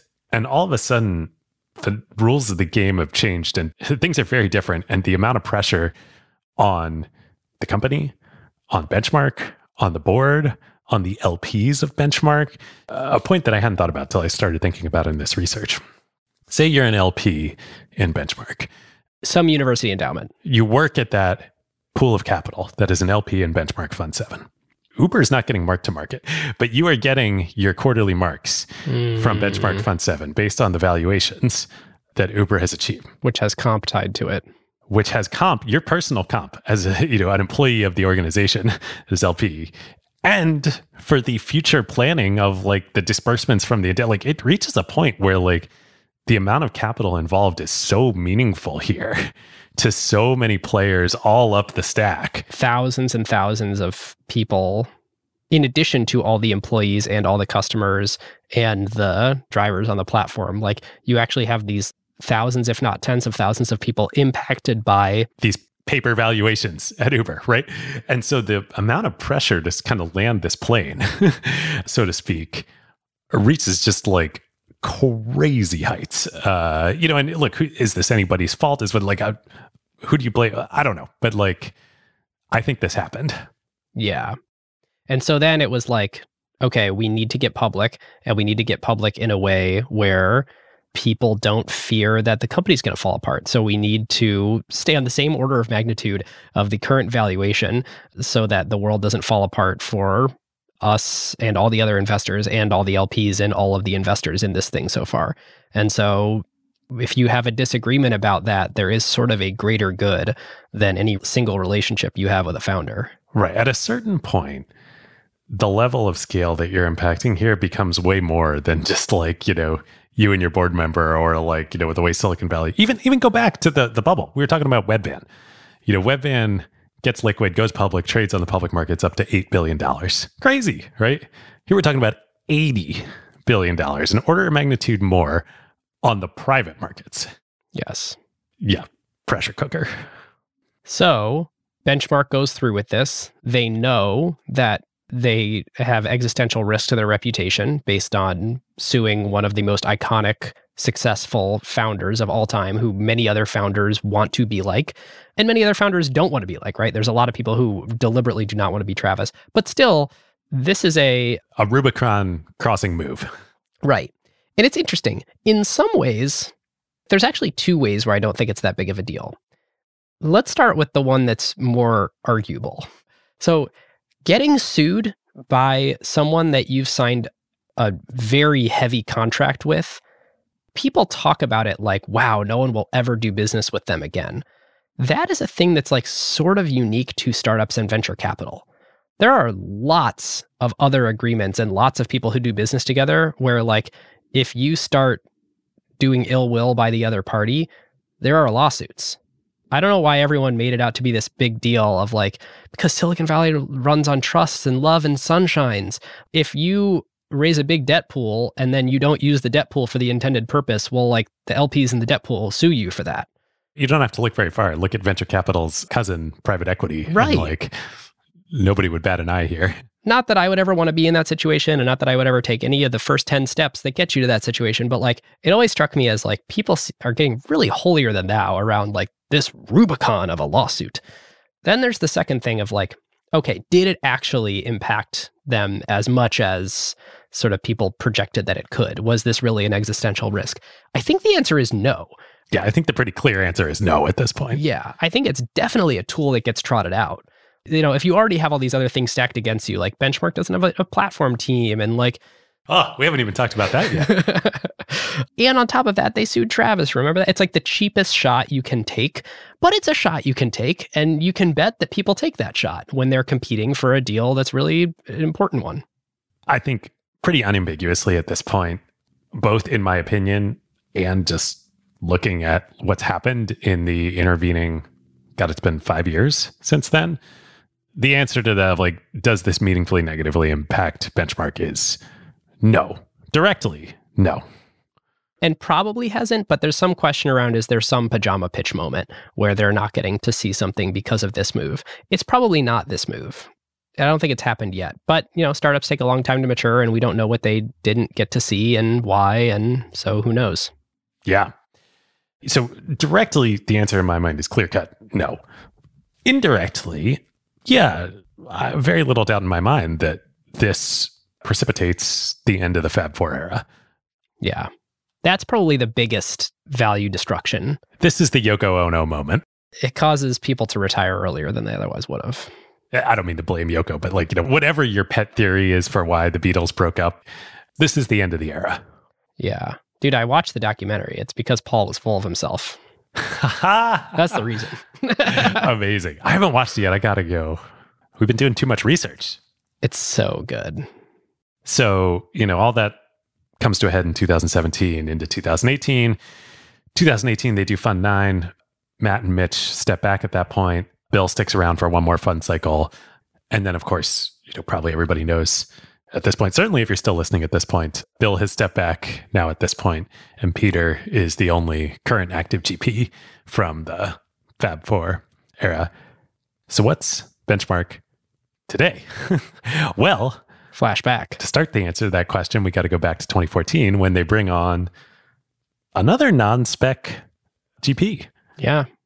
An operator, a CEO We are, of course, talking about the one and only Eric Vishria. who you introduced me to in 2013, 2014 when he was visiting Ah, Seattle. We all got drinks together. Right. That's right. We went to, uh, oh, what was that great bar?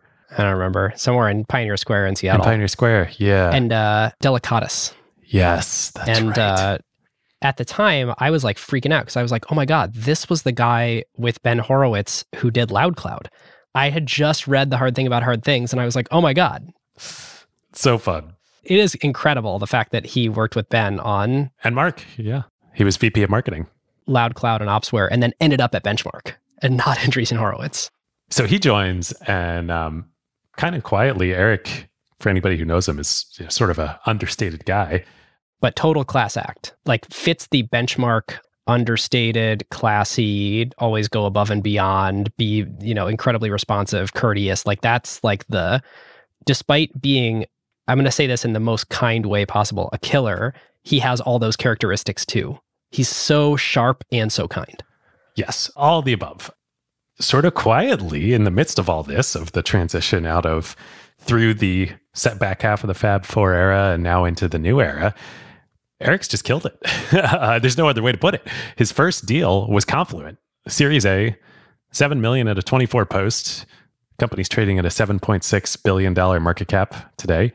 Then he did Amplitude, he did Benchling, he did Cerebras, one of our pet favorite semiconductor companies out there now. Yeah, he fit right in. So you've got Eric. So now in 2017, really kind of in the midst of all the Uber stuff going down, Benchmark brings on another general partner. In some ways, actually, like the very perfect Venn diagram hybrid spec, if there ever were a spec for a benchmark general partner. And in other ways, the most different general partner that they've ever had a benchmark. They bring on Sarah Tavel Good friend of the show. good friend of the show, the first woman investor and ipso facto GP. at Benchmark ever. She worked at Greylock before. She scouted the Pinterest investment and then famously went and worked at Pinterest and helped scale the company. Well, that was when she was at Bessemer. And this is why I Oh, say you're right. Bessemer to Pinterest to Greylock. Sarah, in so many ways, is like literally, I think if you were to ask DALL-E to paint a picture of a benchmark GP, it would come out looking exactly like Sarah because she started her career in venture as a junior analyst at Bessemer, at which she sourced Pinterest, which was a very non consensus deal at the time. She then goes and joins Pinterest as a very early employee, spends years there helping scale Pinterest and working with Ben, the CEO, and building that company. And then she goes to Greylock and joins Greylock as a baby GP. I love that you keep using The baby GP. hey, I didn't make that up. We heard that in the research. Not about Sarah, but about Peter. uh, so, I mean, literally, like, I can't imagine a more qualified partner to join Benchmark. And in some ways, she's like the Bill protege that sort of takes his place afterwards. She does a lot of consumer, she does marketplace investing, she's very analytical, she's a big frameworks thinker, she writes a lot. No one's a clone of each other, but you can sort of see where Sarah's swim lane sort of emerged from when they were thinking, who do we need someone like? Well, here's the other interesting thing about Sarah and why I think she's a great, you know, fit everything we've talked about a Benchmark here. Yes, you're totally right. She fits that swim lane. But do you know what her first investment was at Benchmark? Ooh, I do not. The very first investment that she made after she moved over from Greylock and joined Benchmark was Chainalysis, which Oh, does not fit any of those categories and was a very, very non consensus deal to do in the middle of ICO crypto winter in 2017, early 2018. She did, I believe, the Series A, and Benchmark, I believe, owns a meaningful part of that company, which is currently valued at $8.6 billion. That's the most risk adjusted way to do crypto. it's like buy the enterprise security analysis tool. Which, but I think it's so funny, you know, it really like It's a it great really bet. just fits the benchmark. She fits benchmark, and that investment of like, hey, knowing a secret, right? Like, Yeah. that other people aren't willing to recognize, making a correct non-consensus bet.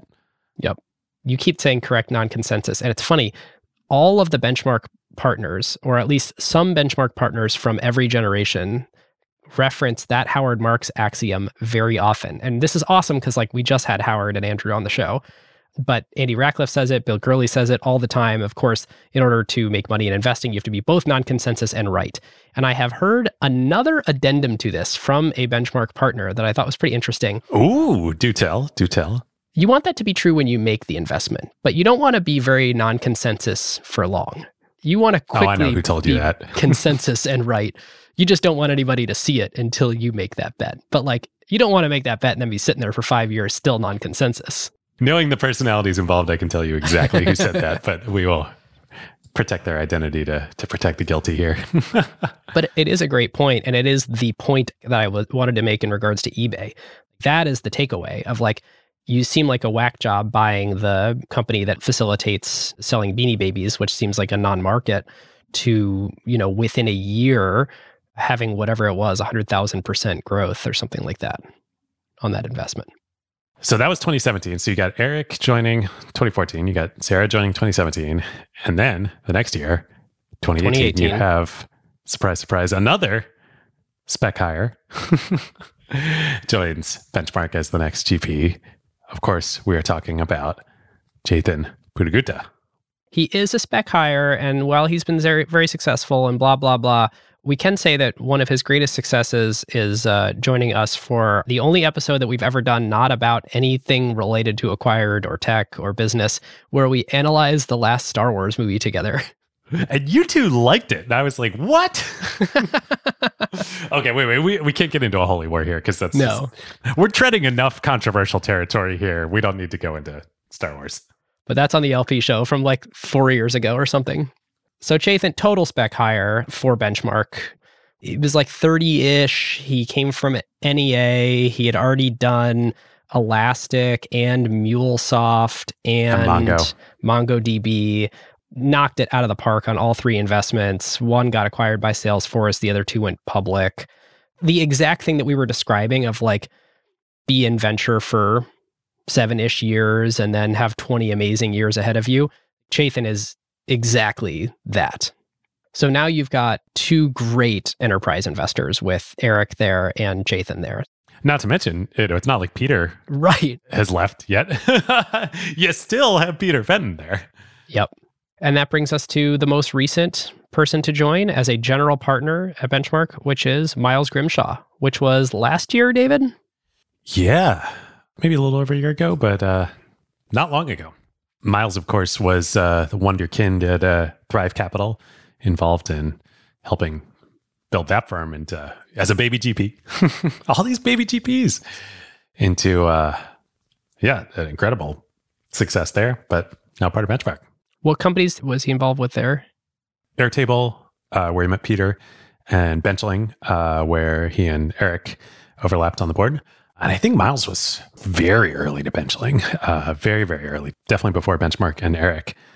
Yeah, if you want to be a GP at Benchmark, just uh, be on boards with them. That seems to be the takeaway. but even better, join boards before they join. And then have those companies be incredibly breakout, successful companies. I think that's the answer. That's the playbook. So that's the lineup right now. You got the elder statesman with uh, Peter Fenton. You have Eric Vishria, Sarah Tavel, Chetan Puttagunta, and Miles Grimshaw. And that is the current benchmark partnership. Which is funny, right? Like, you know, that's five. You know, in no way do I mean this to take away from Peter, but like he's he's the last of the Fab Four. Like he's the all right, all right, all right. Save this for analysis. I have a lot of thoughts. All right, all right, I was saving. I was okay. Wait, wait. We got we got to talk about NZS first. Let's talk yes. about NZS. Ooh, yes. We'd love to talk about our friends at NZS Capital. So, for those of you who have listened to our last few episodes, you know that we reached out to Brinton, Brad, Joe, and John at NZS Capital to propose the idea of doing a paid sponsorship. And uh, when they jumped on it and told us, hey, we've got a caveat for you, you can't really do your normal thing and, you know, sing the praises of the product. That's not what we want you to do with this. Although I would say, you know, if you're talking about Fab Fours, you know, among us, you know, just, I'll just say we just want feedback. We know smart people listen to Acquired. We want people to read one of our white papers, think about it, and help us refine the thesis. But first, of course, what is NZS Capital, David? For those few of you now who don't know, they're a long only global public equity fund that manages money for institutional and accredited investors. They have over a billion dollars in capital under management. The team worked together for many years at another much larger firm before starting NZS in 2019. And these guys, if you've listened to any of the episodes we've done with them in the past and the segments in the past couple episodes on semiconductors or they're just among our very, very favorite thinkers on acquired. They're deep with the Santa Fe Institute folks, who also, you know, Bill is involved with and Michael Mauboussin. So there's so much connective tissue on all of this and complexity theory. And um, we just love these guys. So today we want to talk about their white paper, Redefining Margin of Safety. So many of you know the margin of safety Benjamin Graham concept, uh, and Buffett and Munger, of course, popularized it. Similar to complexity and to NZS's core thesis, margin of safety is the logical conclusion of what to focus on if you admit that you just cannot predict the future with any precise accuracy. And Ben Graham would, of course, have the very simple version of this, which is if there's a high valuation relative to fundamentals, you have a low margin of safety. And if you have a low valuation relative to fundamentals, then there's a high margin of safety, which means if you make the investment, then you know you should feel like you have a lot of, well, margin of safety with the price being low. And uh, good old, uh, you know, Uncle Ben Graham back in the day, he would probably define margin of safety on a valuation of if you are paying more money than the cash in the or bank. more than like half of the cash on hand at the company, you probably don't have a high margin of safety. Ah, right. Times were different. But NZS, of course, has evolved this thing, taken this concept, which is a very important one for investing, and evolved it and said, like, look, obviously valuation alone is no longer sufficient for defining margin of safety. And kind of related to their thinking about complexity and this idea that you we don't know the future anymore. And so if you don't know the future, what do you do? They define margin of safety as management and the company's ability to adapt. What is their adaptability within the company? Because if you believe that the pace of change is fast and getting faster every single day, then the most important competitive advantage you can have as a company, any company, not even just a technology company these days, is the ability to adapt to that change. Yep. So, of course, you have to take into account the caliber of the management team generally, but you also have to take into account the rate of change of the particular business that that management team is in. So, if you look at like a Zynga, for example, everything was changing so fast around them, and the business was such a high growth business that even if you could have bought Zynga at a cheap price relative to fundamentals, there's still a lot of risk in the business just because of how fast everything is moving around it. You don't have a lot of margin of safety, similar to the way that if you are driving at 400 miles per hour, even if you feel like you're a pretty good distance from the car in front of you, you don't have a lot of time to react, even if you're the best driver in the world, if there's some extenuating circumstance that happens. So, this comes back to an old axiom that we love that NZS writes about a lot, which is the duration of growth ends up being more important than just the growth rate over a short period of time. And all of us who obsess over compounding and understand its power definitely can appreciate that, although it's counterintuitive. This is a really great white paper to read. If you find it fascinating, you can read the whole thing by clicking the link in the show notes. It is totally worth reading in full. And we say that just because we are fans of their ideas. We are not clients of NZS. But as I mentioned, they really do want feedback. So, of course, you can read the white paper and then send them email. And I think their emails are on the front of the white paper. But even better, we did a Zoom call with them a few weeks ago, and we're going to do another one because it was really great to get so many of you together to discuss these topics with the authors themselves. So, click the link in the show notes. We're going to be doing this in early October to talk about all of these ideas together and there'll be a, a link there to add that to your calendar. We'd love to see you there, and thank you to NZS. Thank you guys. Okay, David. Analysis of benchmark capital. This is like a hell of an undertaking. Is it benchmark capital or is it benchmark? I know they used to say benchmark capital. Well, the entity itself is benchmark capital. At least their goofy website. Oh, we didn't tell the story of the website. Oh, we gotta. Okay, we gotta do it here. We gotta do the story so of the website. Let's do it. Yeah. So yeah, as Ben has been talking about in the episode through the Wayback Machine, they used to have a truly goofy website. Yeah. But I actually think I know something that you don't. Oh, okay. Go for it. All right. Website. So many people know that Benchmark has a website that just says Benchmark. I think it has a, some contact information. A link to their Twitter feed. Yes. Which, of course, lists their announced portfolio companies in a Twitter list. And I assumed that was always the case. I assumed they just never updated their website because they thought that would be a uh, you know a way to keep the mystery a little bit, or at least keep our operations simple. They were actually the very first venture capital firm to have a website in the oh, early 90s. I did not know that. I guess in the mid 90s.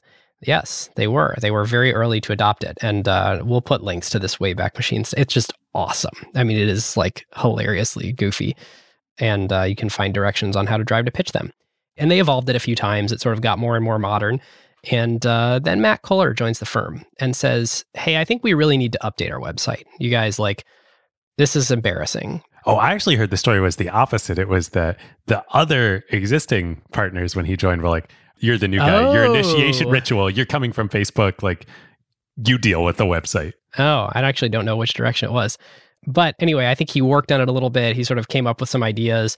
He, you know, needed to make it more web 2.0 more interactive, incorporate live things. Ultimately, one problem was it ended up putting benchmark too far forward. It was almost like taking credit for these entrepreneurs' success. And uh, that is antithetical to everything benchmark stands for. They want to be in the background. They want to be the entrepreneur show. They want to be that sort of quiet confidant and partner. And they think that the best founders will be attracted to the idea that they're not taking credit by featuring those companies on the website, which I think is sort of an interesting rationale for it. I think what really happened, or at least what also happened, is Matt was showing it to the rest of the partnership in these early revisions and got a whole lot of feedback and a whole lot of opinions. And it ultimately ended in just saying, hey, actually, I think we shouldn't have a website at all because I don't want to deal with this.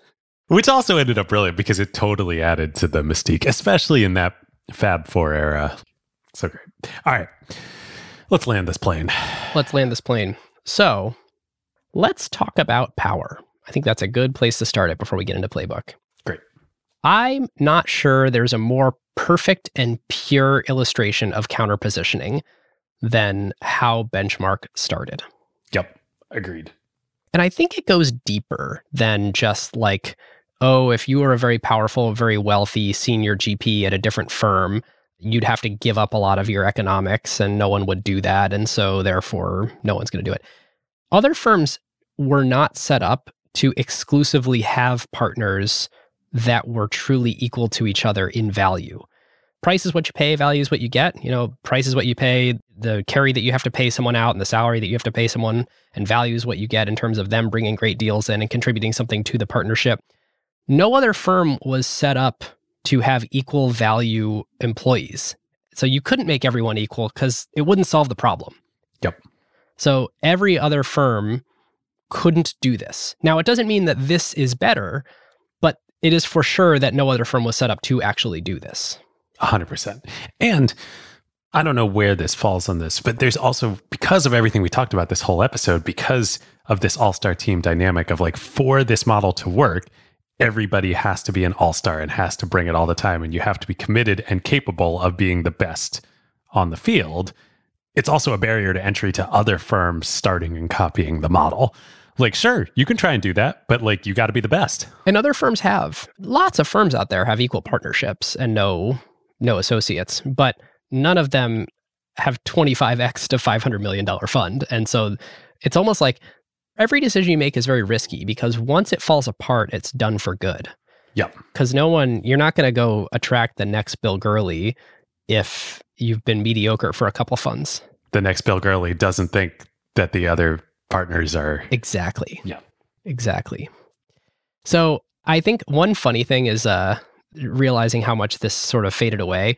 When you're an upstart, you need to be really loud and overt about this stuff. And when you're on top, you can sort of let the community speak for you, which is what they do now. But I love this from Benchmark's 1997 website. This just like says it in prose. Many venture firms recently raised mega funds. They're actually laying out here's why you should go with us, not other firms.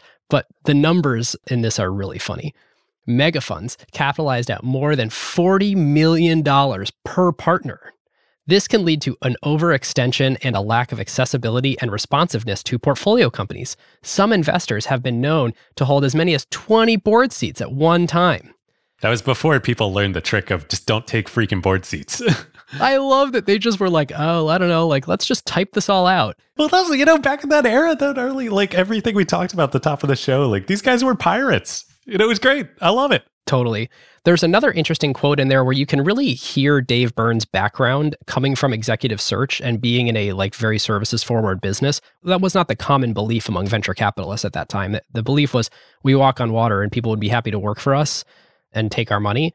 And I think Dave Beirne really brought this like we are service providers mentality to it. And I think that's also very Bob Kagle. That ethos, I think they all shared that. Good point. So it says Benchmark is structured to provide a high level of service with maximum investment flexibility. Our capitalization of $20 million per partner allows for an average of six board seats and ensures the right level of partner attention and support regardless of investment size. It's so funny that they felt the need to spell all this out. I know, Today, you would never write this. It'd be like, if you have to tell me this, like, then, Right? You know, right? I love the 20 million a partner too. It's like, well, uh, we could only raise 85 million, and so therefore 85 and we started divided with by five five. Yeah. partners, and so it was 15, and, you know, yeah, a lot of Exactly. revisionist history. exactly. But yes, counter positioning, you are so right. This is one of the clearest examples we've ever had. Yes. The other one that is extremely obvious to me is branding. Duh. And the definition of branding is if I hand you an identical commodity with a unbranded or brand B on it, you are not willing to pay as much as you would pay for brand A or Tiffany's. This couldn't be more true. Benchmark and all VCs are in the business of selling American green dollars. And Benchmark's American green dollars Cost a lot more. Yes. And I really would want to do the analysis of like, again, price is what you pay, value is what you get. Lots of times entrepreneurs take a deal where benchmark is asking for more of their company, aka a lower valuation, in exchange for the same amount of dollars. And then the question is on values what you get. How much should entrepreneurs be willing to I've talked to multiple entrepreneurs where it's not just lower, it's like the lowest. Right. and they still do it. is benchmark's money worth twice as much as a competing term sheet? That might be ridiculous. Is there a 20% premium? Definitely. And it's like, what are some easy ways to sort of like back into this? Because there's the squishier stuff of like, all the feedback we got around it's so meaningful to have them on my board and we talk all the time and they're one of the smartest people in the world and they have these amazing networks so they can help me recruit this fantastic executive team and they know the CEO of all these amazing people who could be customers. So like that stuff's like a little squishier but definitely valuable. The thing that is not squishy at all is it has to be close to 100% of benchmark companies that raise a series B. Yeah. And so you're completely de risking your next round of capital by becoming a benchmark partner. And it costs benchmark nothing to have that asset, but they now have that asset because the only people that revere benchmark more than founders are VCs. Are, are VCs? so, like, now that they have that asset, it's like they just get better deals on everything because even when they deploy the same amount of dollars that Joe Schmo VC does, their dollars are worth more because it comes with a great Series B. This is the perfect segue to jump to any other powers we want to talk about. And those are the two obvious those ones. Those are the me. two. Yeah. Okay. Now, here's the question in the current environment. Yes. Totally agree with everything you said. And other firms have had to, you know, Sequoia does their own thing. Andreessen has their way of doing things. You know, there are other great firms out there too, like blah, blah, blah. But like in aggregate, the rest of the industry has had to figure out a way to respond competitively to this. Yes. And in aggregate, the response has trended towards responding to this being that if you take money from Benchmark, you are almost guaranteed your next round at good terms. Which is true at Sequoia and maybe Andreessen Horowitz too, and probably Founders Fund. Unfortunately, those people also could lead the rounds. They signal, whereas Benchmark can't. Oh, so yes. So here's where I'm going with the aggregate industry response to that has been okay, we'll raise more money and then we can also provide you the same thing. We'll just bring the money. yes. And Benchmark has very explicitly not done that. Yes. And part of it's operational. I genuinely do think it's funny. I came into this research w- wanting to believe like they create all this mysticism so intentionally. And like, I don't actually think, I think they embrace it. I think they embrace the sort of like opacity and Oh, like mystique it, of for sure. Benchmark. But I think most of it actually originally stems from work we want to do and work we don't want to do. And they like only bring partners in who want to do a very particular style and craft of venture capital investing. And those people end up sort of perpetuating the resistance to, I don't want to be a growth stage investor. I don't want to deal with the conflict of a founder looking to meet for their series B or C. Well, that, and that's when things are going sideways at a company. It's also a conflict when things are going well. We- You know, I talked to a founder about this where things are going well. And he had a great point. He was like, you know, all of my other VCs have these, you know, growth funds and, you know, they do lots of stage. Like, whenever I go to raise a new round, all the conflicts come out. it's like Right. everybody's trying to ram money down the throat, outside investors, inside investors, blah, blah, blah. And Benchmark isn't a position, I think this is a legitimate point to make, where they can help make a round, the best round come together without the conflict of having to force more of their own money down the company's throat. And where this shows up for a founder is how nice is it to have your board member be someone that you're not pitching? Board meetings aren't pitches because they are not your next round of capital. That is the thing. Like with PSL Ventures having a $100 million fund, that is the awesome thing for me is like, we're also not your next round of capital. We aren't going to lead your Series A. And so, like, you actually get to have a more real relationship. I do think for Benchmark, I suspect they've done some bridge rounds here and there, or their participation in a round signals something to the next round investor. So it's not perfect. You do need to, to keep your lead investor excited about your company, but they definitely have a lot less of a conflict than. Yeah, it's a different motion than just about everybody else in the industry. Yes. I think this is the right point here to say, too. Obviously, we know all of the current generation of benchmark partners, and we've had a bunch of them on the show in the past, and we know lots of folks in the ecosystem. You know, there's always kind of this question uh, with any VC and with benchmark too of like, oh, they say XYZ VC says they're dedicated to the craft and they do all this, but like, really, you know, but how can we help? You know, like that kind of stuff. We've talked to enough people. We've lived. We can genuinely say like that's not the case with benchmark. They really do they do the grit like everybody we talk to like they grind we've seen it we've been there like they actually do it It's also the benefit of not having other responsibilities. Like none of them are managers, none of them have any other career aspirations. So they they literally can dedicate 100% of their time to their portfolio of companies that they currently work with and the next set of companies they could work with. I also will say it is surprising to me whenever I meet with a benchmark partner how much time they have for me. It feels like a Buffett-esque schedule rather than like a lot of times meet with people in our racket and they're back to back in 30 minute meetings all day. It never feels like that. And I'm like, don't you guys have something more important to be doing? But the architecture of the partnership is such that you can allow for a lot of breathing room in your calendar. Yes. Should they have a growth fund or not? Like, It's a good question. it's an interesting question to discuss. This is the moment where we should see the benchmark model really work. Right. Last year was the moment where it should really not work. Right. And actually, I think it continued to work pretty well through the previous cycle. But if it really, really works, this market and this year should be a good year. All right, let's go into playbook. The first thing that I just want to say after doing the research is they are just not a thesis driven firm, period. I think a lot of people want you to have a thesis, and they've been so good historically, especially the Fab Four, maybe a little less today, but definitely the Fab Four of saying, oh, no, I don't have themes. I have like a thesis. I don't have like an area I invest in. We just follow the founders, and I'm good at understanding if something is unbelievably compelling, and I can sort of like these days model it out more and project and work on trends and in the old days understand someone's personality more and their gut more but either way like the partners aren't coming in with i believe this market is going to be the huge thing and that's why i'm betting on these 10 companies Yep. I think part of the DNA of the culture of the firm is they're all learning machines. I think that is what they screen for, you know, and uh, that takes like so many forms.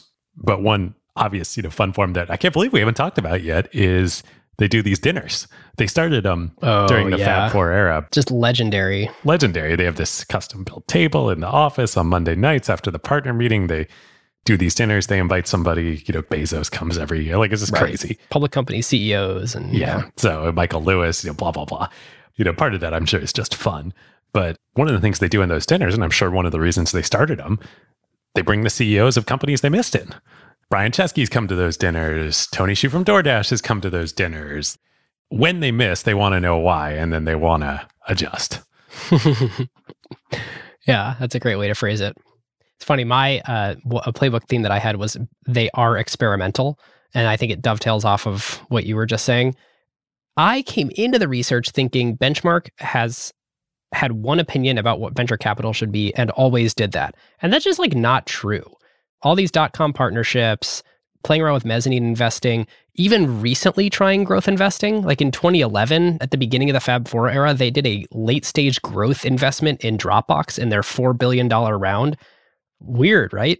The Israel, Europe, doing the billion dollar fund, They made some noises in the most recent fund announcement about they might do some public company investing, you know.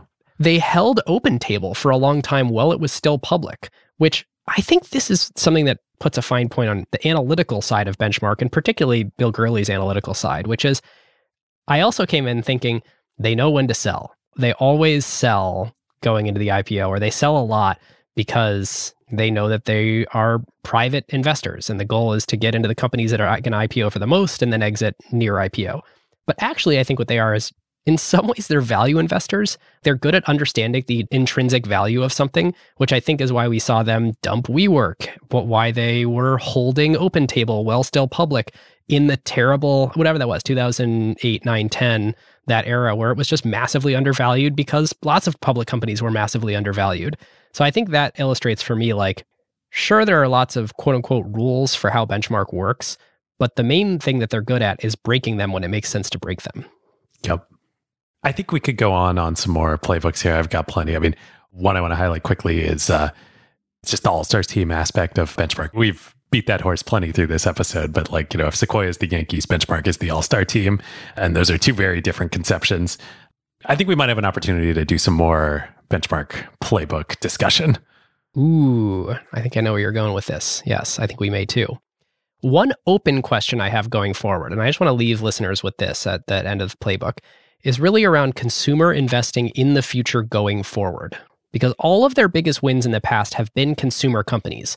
Uber, Snap, eBay, Riot, Twitter, Discord is still privately held, but you know, will be a big win. These were all very contrarian bets at first. And you know, we've talked about people thought they were idiots for in- investing in eBay because big consumer investments seem really weird.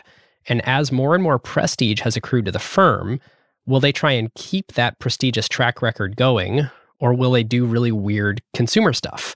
You know, are they going to do more of these near risk free early stage enterprise investments? And if you look at the partner team right now, they're set up really well to do that. So in the current partnership, Sarah, no doubt, is a primarily consumer investor, but she seems like the only one that's like really actually focused on it. And the swim lanes are not as clear as they were in the Fab 4 era. So I think their next partner will be really telling on this. And I think it'll be interesting to see does Benchmark stay a great breakout consumer investing firm, or do they look a lot more like high performing SaaS B2B enterprise investors? It's also just a weird moment in the consumer investing landscape right now, too. That is probably the counter argument. The Fab 4 era was at the beginning of mobile. And so when there's a massive disruptive paradigm and trillion dollar companies could get built, you probably should try actually trillion dollar companies is the wrong probably the wrong thing, but IPOs that could be like hundred ish billion dollar IPOs, that's probably the right time. And so until it becomes clear with machine learning or AR or crypto that we have the next iPhone moment, maybe this fund is the time to be going more enterprise and then we'll come back to consumer. I don't know. Yep. Okay. How are we going to grade this thing? Uh, let me throw something out. I think grading is a relic of the past on acquired. Oh, boom. I love it. I think like right. I'd like to pull a benchmark here and say grading made a lot of You are sense for Kevin Harvey in 2004 in the partner meeting being until like, it didn't. why the F am I getting on a plane to go to Europe?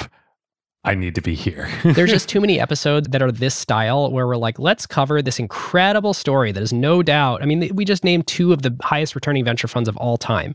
What do we grade them? A plus? This is stupid. yeah, what are, what are we going to say here? Done. Grading to be revisited in some future episode where it makes sense to do that. Yeah. Or not. It's stupid. The grade is obvious by the time we. I'm at five hours and eight minutes recording here. like, if you don't know the grade, like, whatever. Yes. Dead. Carve outs? I have two. One of them is directly related to this episode. Literally everyone listening to this should go watch Running Down a Dream on YouTube. Ah, the best. It is a talk that Bill Gurley gave to a, I believe, a room full of MBAs at uh, University of Texas. It's inspiring, informative, educational, slightly analytical, but mostly it's the best of VC pattern matching applied to helping people understand what to do with their lives. And Bill's just a terrific speaker. Heartily seconded. Yes. My second one is the SmartLess podcast. If you watch Arrest Development and you like Jason Bateman and Will Arnett, it is the two of them and Sean Hayes, who is on Will and Grace. And it is so funny. It is like just some of the best bullshitting of people sitting around. They have guests on. I just listened to Chris Pratt. There's a Bradley Cooper episode. They're Oh, so sounds awesome. entertaining. Like it's just great to just leave on in the background. I don't know. I want to bring some SmartLess to acquired. Love it. I love like I, I do the same thing. Like our each like outside interest. This is kind of related to the benchmark, you know, dinner thing. Like there's so much we can learn and bring from other podcasts, other shows, other mediums that are not at all our world, business tech, to make acquire better. Ah, so but okay. Uh really I'm gonna I'm gonna do the same model as you then. My related to the episode carve out, I already mentioned it earlier, but go listen to Mitch on um Invest Like the Best. Such a good episode. He's just so, so entertaining both Mitch and Patrick. And okay, so that's my related. And then my unrelated one, you know, I'm, I'm going to go with what I've been a recarve out, but a, A recarve a out. recar- I'm recarve outing. no, but a, an updated and expanded. I mentioned Ursula Le Guin on the, I think it was on the Amazon.com episode uh, where it started the Earthsea series, Earthsea cycle. And I'm now like four books in and it's really good. She's really good. It's very, very different science fiction. All of her stuff is so different from one another. Highly recommend. All right. Well, our thank you to Fundrise, Pilot, and our good friends at NZS Capital. There are links in the show notes to all of those things, including downloading NZS's white paper and clicking the link to join us in a Zoom call in October where we actually get to talk to them. That's going to be awesome. Fundrise, you can email notvc at fundrise.com and raise money from them or invest in their fund. It's amazing. Everyone can do both. Well, you have to be running a growth company to do the first thing, but anyone can invest. We would love to have you in the Slack. 13,000 other smart, courteous, kind people in the acquired community, acquired.fm slash slack. We got a job board, acquired.fm slash jobs. Find your next great career move. Finally, we have merch, acquired.fm slash store. All right. All right. With that, listeners, thank you so much, and we will see you next time. We'll see you next time. Who got the truth? Is it you? Is it you? Is it you who got the truth now? Huh?